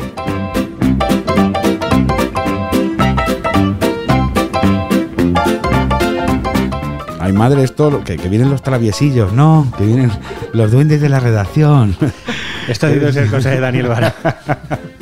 Bueno, que aquí están Diego Moreno y Belén Montes para poner ese contrapunto, que a veces es cómico, a veces es ácido y con mucha letra pequeña el debate. Hoy traemos política, porque no sé si sabéis que cortaron medio Valladolid para que Teresa Rivera acudiera en bicicleta a la reunión europea de medio ambiente. Recordaréis que Pedro Sánchez ya vio pedaladas momentos antes de dar un mitin en Valladolid. Ahora la ministra de Transición Ecológica y vicepresidenta tercera ha optado por la misma técnica propagandística. Sánchez recorrió poco más de 100 metros con un cordón de seguridad. Pues ahora algo parecido. Ella iba en bici, pero eso sí, rodeada de coches de seguridad y fotógrafos. Pero es, es verdad eh, que por lo visto llegó a Valladolid en avión, primero, creo. En fin, que no, no parece que Valladolid sea. No, este, No, pero sería un avión a pedales. Ah, bien, era, era un avión eco, ecosostenible, ¿no? Bien. Y luego se hace cortar la calle, moviliza no sé cuántos coches, que sale además un nacional. o sea, el tío haciendo la. Bueno, y todo esto para hacer el memo de ir en bicicleta, que además montaba como si se hubiese tomado algunos vinos de la zona. Porque es que, es que vamos, esta mujer me, me parece increíble. Pero la foto es la foto, Antonio. Que Ya, to- todo pero- el mundo quería la foto. Y al final, mírala, ahí como verano azul, el calor, tal, pues nada. Hombre, verano azul con los coches alrededor, no sé yo. No, es que yo creo que Verano verde, verano verde. son contraproducentes porque, vale, antes controlabas el, el- el paisaje y tú, el fotógrafo de turno, te hacía esa foto, pero es que ahora hay 50 que están haciendo la foto a los siete aviones que llevas, al, ayudante, a los cinco enchufados, a la prima que ya te res- reservaron el restaurante caro en el que no comen vegetales, precisamente, ¿no?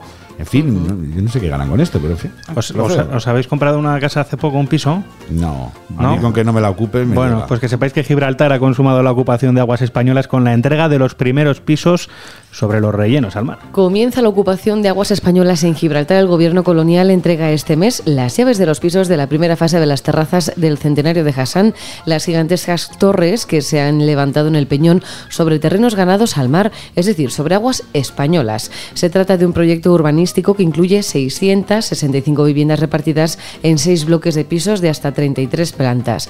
El nuevo venidor. Pero Pues como ver. se enteren los ocupas de Madrid y Barcelona. Mira, a lo mejor era una buena idea, ¿eh? Oye, pues llévalos todos allí. Sí, pero vamos Buen a ver. sitio, ¿eh? Y esto na- nadie ha dicho nada. O sea, el, el gobierno no ha dicho nada. O sea, te pueden coger y plantar 600 viviendas en aguas territoriales españolas y lo que hace Pedro Sánchez es nada. Claro, luego, luego si piensan que es que tiene algo con Mohamed VI alguno, lo mismo estas cosas no ayudan son a muy malas intenciones, muy malas intenciones, no sé cómo se le ocurre a usted eso. No, do- don Gabriel, ¿no se ve usted viviendo en una torre en aguas españolas ocupadas por Gibraltar que miran hacia Marruecos, no? No, Todo no, junto así, no no. uso. No usa de eso. Bueno, ¿alguna cosita más? Vamos a terminar hablando de coches, del sofisticado sub que Marruecos quiere vender al mundo y que no tiene ni airbag. El rey de Marruecos, Mohamed VI, asiste a la presentación en Rabat del nuevo coche que pretende ser un escaparate de la tecnología del país. El Neo es un sub de 3,9 metros de longitud con el que pretende llegar al mercado marroquí primero y al europeo después, suerte. Es un sub descapotable, a- bueno, a imagen del Jeep Wrangler, que con algunas salvedades, bueno, si quieres ver cómo es, visitad eldebate.com. No sé yo la seguridad, cómo la llevan allí. Si caben dos pasajeros, ya sabéis quiénes pueden ir en ese coche. Sin airbag. Vosotros dos mejor que nadie. Diego Moreno y Belén Montes. Hasta Muchas la gracias, semana que viene. señores. Gracias, gracias.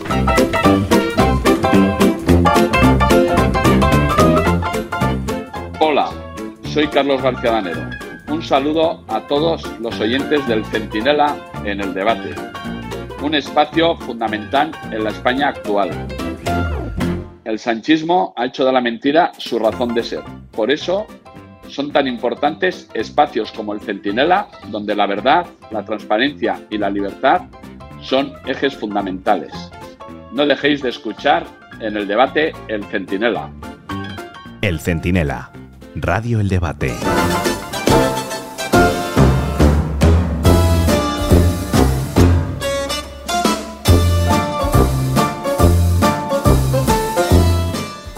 Es la música con la que presentamos a Gabriel Albiá, que ha tenido a bien acompañarnos durante un ratito, lo cual nos honra mucho. Ya sé que usted es el genio que elige al genio, o el genio que elige al tonto, como usted quiera. No, no, no, no. Los genios de esta semana son absolutamente indiscutibles. Sí.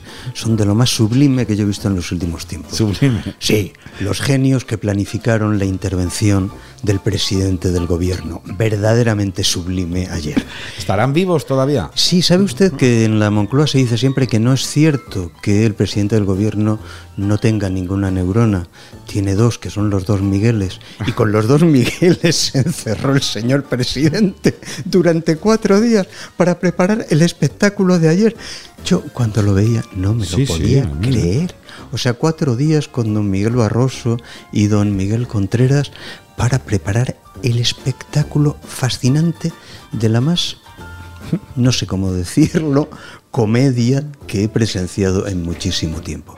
El presidente hizo exactamente cada una de las cosas que jamás un presidente puede hacer en un debate. No se olvidaron de hacerle meter la pata en ninguna. Yo empiezo a sospechar que esos dos chicos han sido fichados por otra ala del PSOE y están esperando a colocarse una vez que hayan conseguido librarse de su jefe. Pero intuyo, don Gabriel, llámeme loco, o mm, que leo muy bien entre líneas, escucho ahí en, la- en la- en la- las oquedades de su discurso, que lo de- no le ha gustado nada a Pedro Sánchez en el debate. Ay, sí, me divertí mucho. Yo hacía años que no oía tal colección de disparates uno detrás de otro. Porque claro, uno puede mentir, pero siempre poniendo una cierta barrera en el tiempo que te permita ocultar lo sucedido. Pero mentir a minuto seguido, eso mm, verdaderamente requiere eh, una capacidad histriónica eh, fuera de lo normal. Eh, y después, emprender desde la presidencia, desde la solemnidad de la figura del señor presidente, una especie de eh, batalla de eh, barra de taberna. Usted lo analiza muy bien en su columna de hoy. Ay, ¿cómo a navajazo- se lo- navajazo se lo dice a todas, eh, señor Sí, sí, a todas las que se lo merecen. una especie de, de- de- de guerra a, a- a navajazos eh, absolutamente obscenos. Es lo que cualquier asesor mm, dice- enseña a un presidente que no puede jamás hacer. El presidente tiene que operar desde arriba, con sosiego, con la imagen de serenidad de que ese pobre hombre que aspira a la presidencia no es prácticamente nadie y hay que tratarle bien porque pobrecillo, que cómo va a sufrir perdiendo las elecciones. Usted vio la cara que se le puso al presidente en la última intervención, en eso que llaman el Sí. minuto de oro. ¿Vio usted cómo se le descomponía literalmente la cara? Hubo un momento que uno pensaba, este hombre se va a desmayar, porque en ese momento yo creo que sí se dio cuenta de que acababa de perder las elecciones. Sí, se ha visto a pacientes de colonoscopia sin anestesia con mejor cara que la que Uh. tenías en el minuto de oro. ¿eh? Y déjeme que le haga una pregunta porque es que me ha carcomido la curiosidad sobre qué opinión tendría el señor Albiac de una noticia, no tiene nada que ver con esto, pero estoy seguro que merece un comentario suyo. Y es la siguiente. ¿Qué le parece que instituciones penitenciarias haya puesto en funcionamiento hasta 10 piscinas para los presos en distintas cárceles? ¿Está bien? ¿Está mal? ¿Está regular? ¿Somos tontos? ¿Somos buenos? Somos peculiares. Yo recuerdo hace años, creo que fue en tiempos de Zapatero, cuando organizaron en una cárcel un espectáculo de striptease en el cual los presos le echaban miel por encima a una señora. Eh, bueno, una cosa. Son, son, de esas cosas que uno piensa, pero ¿quién dirige? ¿Quién dirige este país? Eh, ¿Adolescentes o- o directamente niños? Porque, vamos Mm. a ver, no está, no está el horno para bromas. Y algún que otro pandillero, ¿verdad? Algún que otro. Es don Gabriel Albiac, es nuestro genio de cabecera, también es el genio de cabecera de España y le pueden leer pues prácticamente a diario en el debate.com. Muchas gracias, don Gabriel. Muchas gracias, don Antonio. Hola, soy Rosa Díez. Quiero mandar un saludo a los oyentes del Centinela en el debate. Un saludo alegre, un saludo resistente, un saludo positivo, un saludo de alguien que sabe que cada vez queda menos, cada vez queda menos para ponerle a Pedro Sánchez Castejón en el lugar de la historia que le corresponde, o sea, para que pase a la historia. Lo mejor está por venir, amigos. El Centinela, Radio El Debate.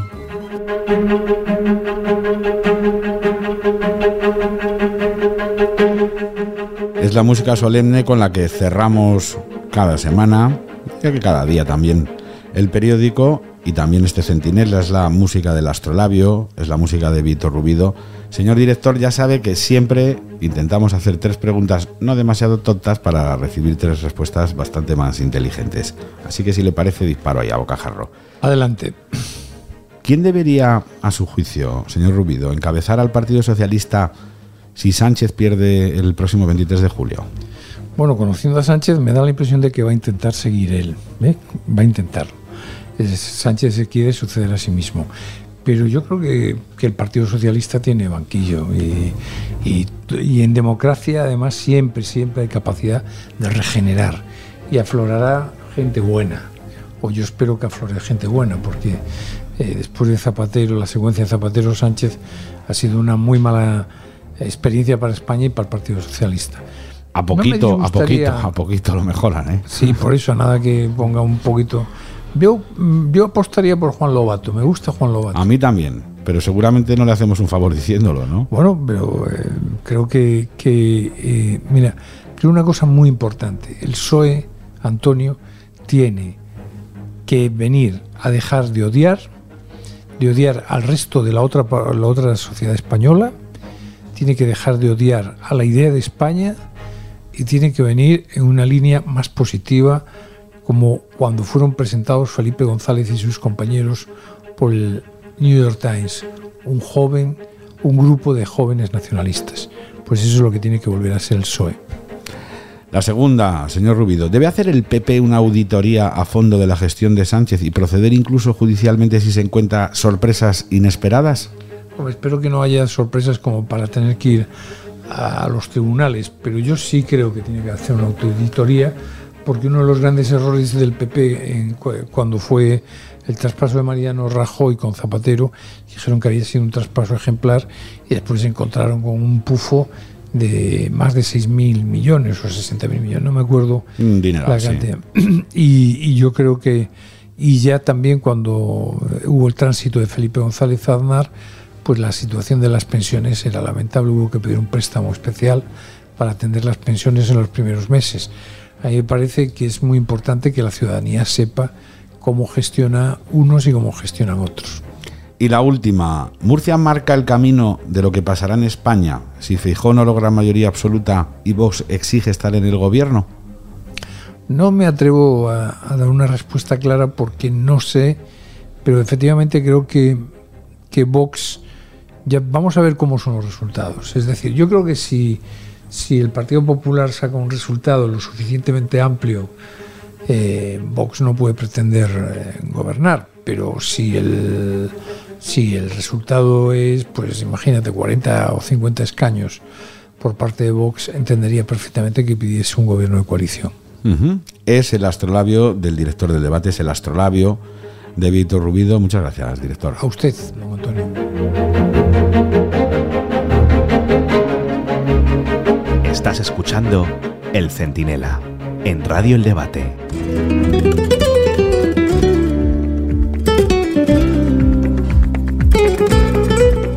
Yo supongo que estarán ustedes, como todo el mundo, pues cansado de política, cansado de nosotros, cansado de nosotros mismos, cansados un poco de este, no sé, cómo llamarlo, eterno bucle que Pedro Sánchez, sobre todo Pedro Sánchez, pero muchos más, prolonga y que nos hace vivir la vida con la sensación de que nos roban hasta el verano. Pero bueno, ya queda menos, el 23 de julio son las elecciones, algo cambiará. Mientras, yo también tengo dos letras o dos palabras para Pedro Sánchez que se las, se las robo prestadas a Baltasar Gracián después de verle como le vi en aquel debate con Núñez Fijo. Hemos de proceder siempre de tal manera que no nos sonrojemos ante nosotros mismos. Esto ha sido El Centinela, en Radio El Debate, y si les parece nos podemos escuchar cada día un poquito y todos los martes todo lo que quieran. Hasta la semana que viene. El Centinela con Antonio Naranjo, Radio El Debate.